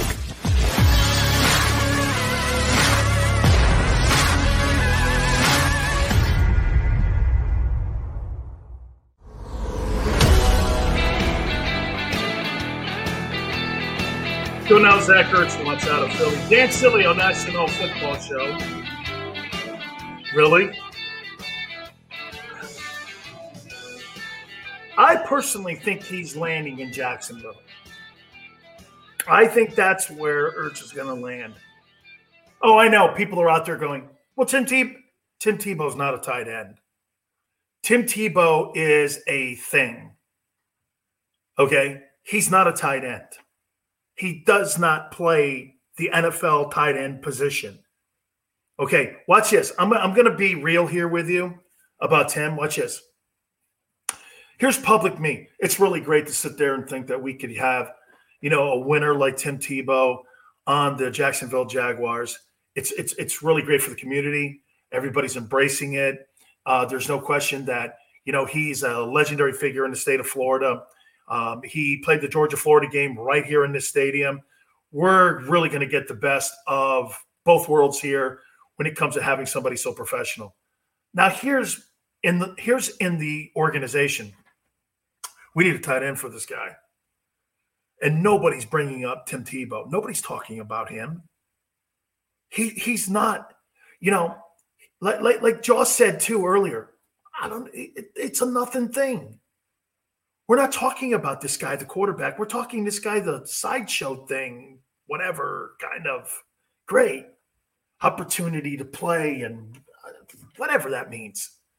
So you take care of that over there on the PR side. Let's talk football now. I need a tight end to help Zach Ertz out so that we can have a guy, because the tight end position is one of the most important positions that you can possibly have on your football roster. Look at how important the tight end position has become to players all over the NFL. Throwing into the seam, slot, and tight ends have been game changers. Look at these guys in Kansas, like Kansas City or Kittle in San Francisco or Ertz in Philly or Gronk in New England. Look at how those guys, you really can't game plan those dudes. You know why? You don't have linebackers that can cover those guys. You know, I've said this before, and I'll say it again to you. One of the major losses that the Pittsburgh Steelers have had over the last 10 years has been the loss of Ryan Shazier. When that guy got hurt and he got paralyzed and the Steelers didn't have that dude on the defensive side of the football, You could say all you want about losing Le'Veon Bell and Antonio Brown. Their football team did win a boatload of games last year, and they're competitive. They may not have the same kind of offense when you had AB and Le'Veon Bell in the backfield, but I'll tell you what, they get after people defensively. They're going to win 10, 11 football games every year. But, dude, when you took Shazier off that defense, what's the one thing he couldn't do? I'm talking Mike Tomlin. Couldn't cover the tight end coming off the line of scrimmage. Or if you even lined him up in the slot, you couldn't cover him. Shazier was like a Derrick Brooks, but better when he was in the game. He was like a cover Tampa 2 linebacker, but was an absolute ass kicker running and playing against the run. That dude was interchangeable to that Steeler defense. When he got hurt and he's no longer there, the Steelers have not been able to draft a guy close. Oh, T.J. Watt, he's a great pass rusher, but he's not that dude. That dude was a phenomenal linebacker. And look at what the tight end position does to numerous teams. Travis Kelce, when Travis Kelce, and you don't have a player, a strong safety or a free safety or a linebacker that can cover Travis Kelce, who does the one guy Patrick Mahomes goes to all the time? He goes to that tight end slot. Could you see Ertz in Dallas? Yeah, you know, I never thought about Dallas, but Dak having him there? Yeah, you know, I mean, Billy's not making that move. Okay, but, man, you know, if you want to get out from under that contract, would you do it inside your division? You made a trade on the draft. Man, but I find that hard to believe. Dallas would be, unless, no way would that happen. But Jacksonville needs him. Man, Ertz, in my opinion, after June 1, dude, he's going to be one of the hottest guys out there for people to look at and go, I'm going to take that tight end right there. I'm going to put him on my team. Here, watch this. Look at Zach Ertz in Seattle. How about L.A. with the Rams or Chargers? How about in Tennessee? How about in Atlanta? Look at the places this guy can fit. How about Miami? Miami's got commodities too. They got assets to move, right? Indianapolis just hired a tight end, so that's not going to happen. They're not going to reunite that. I don't think he works in a young quarterback system like Chicago. I'm not sending him there. And I know you're saying, well, what about Jack? Yeah, well, I think Trevor Lawrence is going to be one of your better quarterbacks this year in 2021. I do. But Ertz is going to have a huge market because he's good. He was the only thing that Wentz was throwing to. And you're going to have a boatload of teams. Could you see them teaming him up with Kyler Murray in Arizona? Would Steve Kime, the general manager of that football team, make that move also? You bring in DeAndre Hopkins, then you go out and you get Zach Ertz, and you put – man, that Arizona team, look at the moves that they would have made in the offseason if they're able to move that. You get Ertz in Arizona with DeAndre Hopkins from a year ago, and you get J.J. Watt on that football team. Man, that moves that NFC West into being a spotlight conference, or excuse me, division. Man, that's a brutal division. Ertz is going to land somewhere. Do I think he lands in a place like New England? Cam Newton, Ertz, also too, Mac Jones? Maybe. New England's got the money to move. New England can do it because they have the money. All right, let me get into what I was going to say with Dak getting ready to go. And he's been cleared to go into OTAs. What I like about this move is that Dak is pushing the gas pedal down on this. Not really the Cowboys. The Cowboys wanted to keep him at least until they got closer to training camp, where they were going to allow him, obviously, to go into training camp as we got ready for the 2021 season. But he gets his money. He gets the confidence of the organization. Dak wants to get out there right now and start throwing with his teammates. And he wants to be involved in this football team because he believes, and there's a lot of people out there that believe, if you look at the schedule of the Cowboys, There's a lot of people that truly believe that this Dallas Cowboy team might be able to do some damage, because if you look early on in the schedule, there's not a lot of teams out there that were going to frighten you in any way whatsoever. So Dak getting on the field as much as he possibly can right now to throw with his teammates is essential. You know, one thing COVID-19 did last year, and that's what makes what Brady and the Buccaneers did so remarkable. Those guys were able to do what they did, not being together and doing pretty much everything by Zoom conference calls, talking through plays, talking through schemes, talking through situations. Now that these guys are getting together here, Dak Prescott, in my opinion, I think he's going to have a whale of a season. But to the other side, we mentioned it yesterday a little bit with Tom Brady and what Bruce Arians said. Arians said that he struggled a year ago because he really wasn't getting, you know, a lot of the playbook. He didn't understand it early on. And Tom kind of struggled a little bit when it came to understanding what Bruce's offense was all about. Remember what Bruce loves. He loves to air it out down the field. That's not what Brady is. Outside of having Randy Moss on his football team those couple years, that's not who Brady was. He's an intermediate passing guy. He's throwing under the seams. He's throwing at the slot. You know, he's all that. He's not a guy that's going to throw the ball deep. He's not a plus 25 guy. So he kind of struggled with that a little bit at the beginning of the 2020 season. And Arians said it yesterday that he struggled with that. He's also going to benefit. And this is where all these quarterbacks that are these truly great ones, they want to do this. And when you hear Dak making that comment that he wants to get with all of his guys, there is no question about it. That's why you're looking at the Cowboys. And I could see a lot of people saying that, you know what, the Cowboys may have a shot at making a run at it. All right. I want to talk about Matt LaFleur and the Packers. We'll take a brief timeout. Keep it right here on the National Football Show. Welcome to the Wildwoods, the perfect place where you can safely do everything or nothing at all. Catch a wave, take a nap, go for a drive, grab a bite. It's your vacation, and we're doing everything we can to make it a safe one. The Wildwoods, your vacation, your way.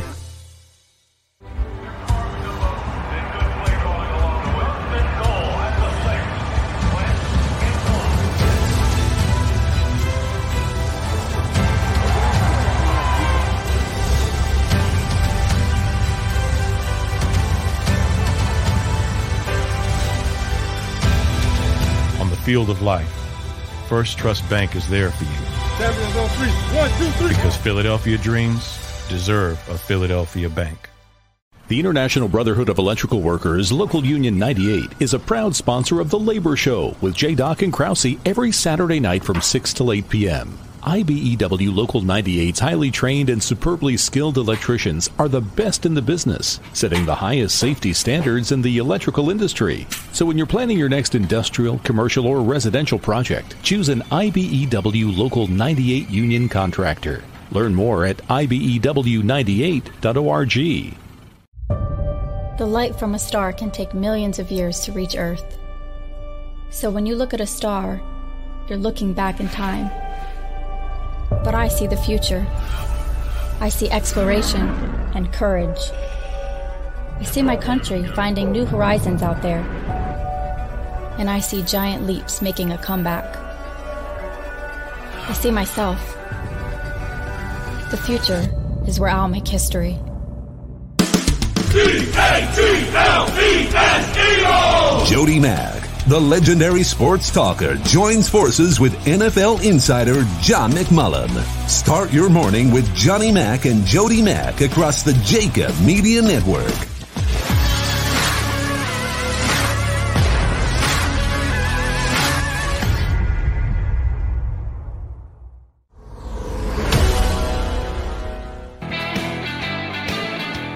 Welcome back. Dan Sileo, National Football Show.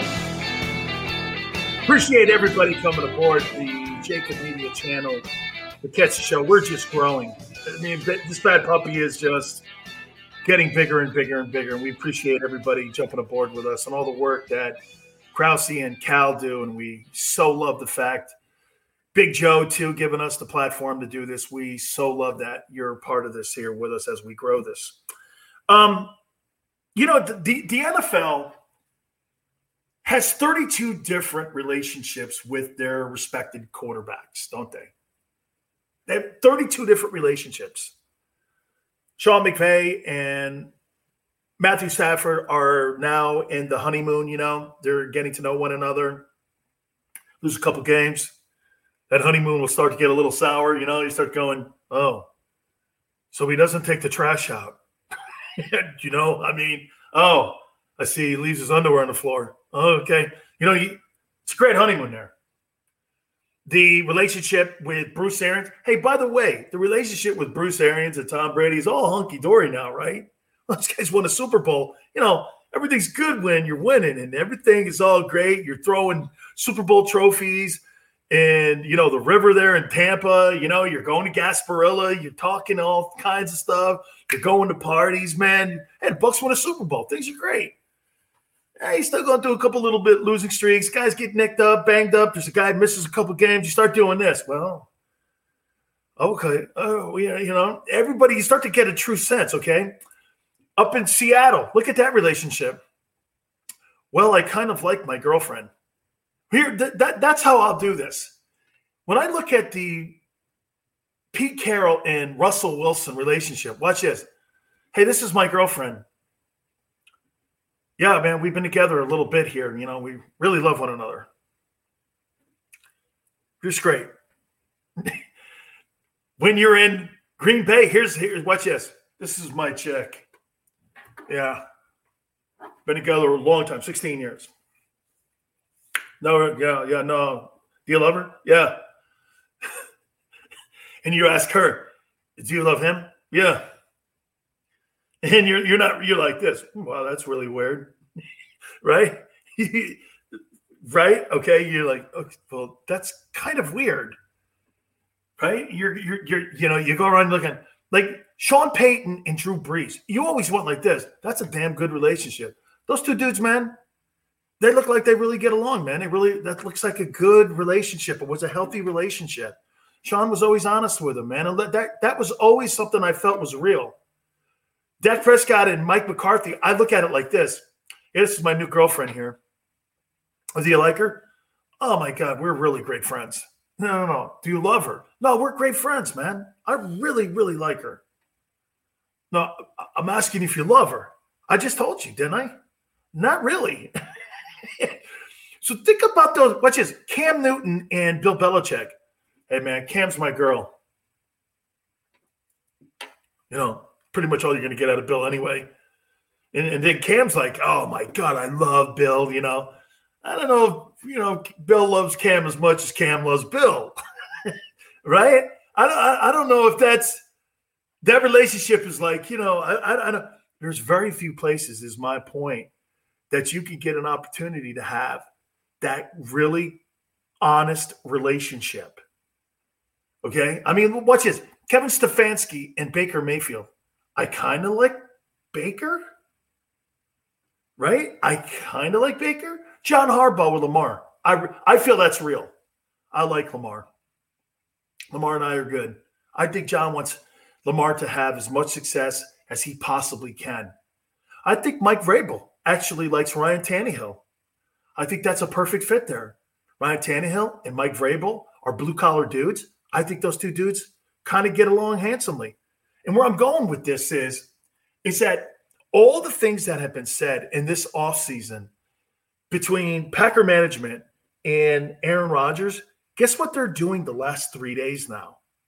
So the last 3 days, we've seen Matt LaFleur, who's been flying under the radar, the head coach.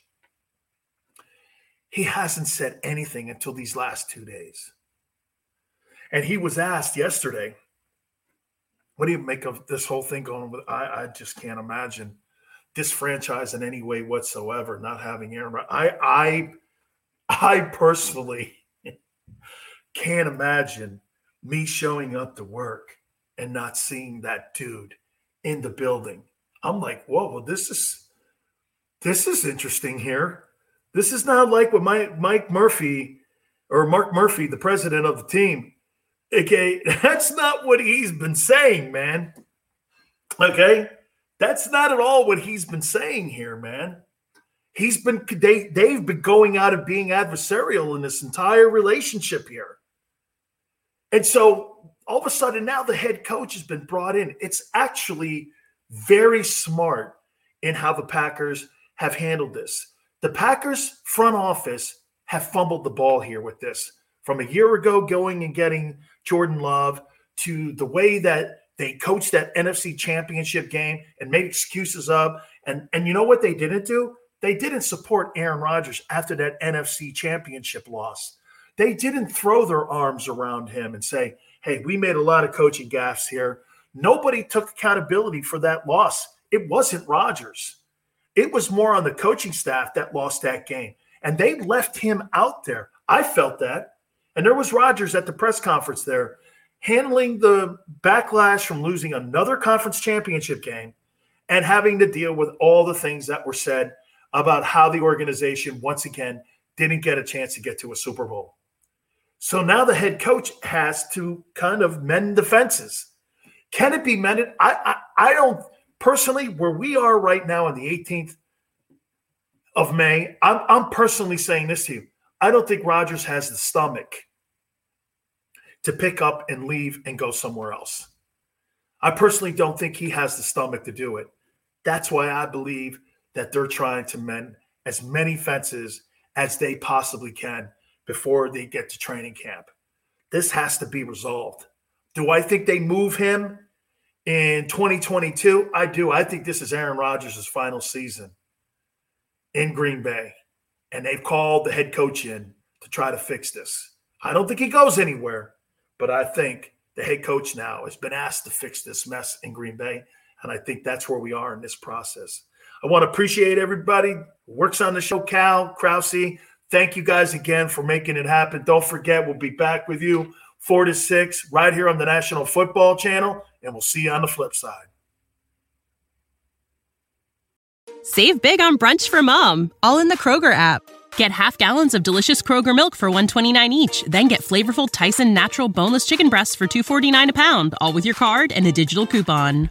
Shop these deals at your local Kroger, less than 5 miles away. Or tap the screen now to download the Kroger app to save big today.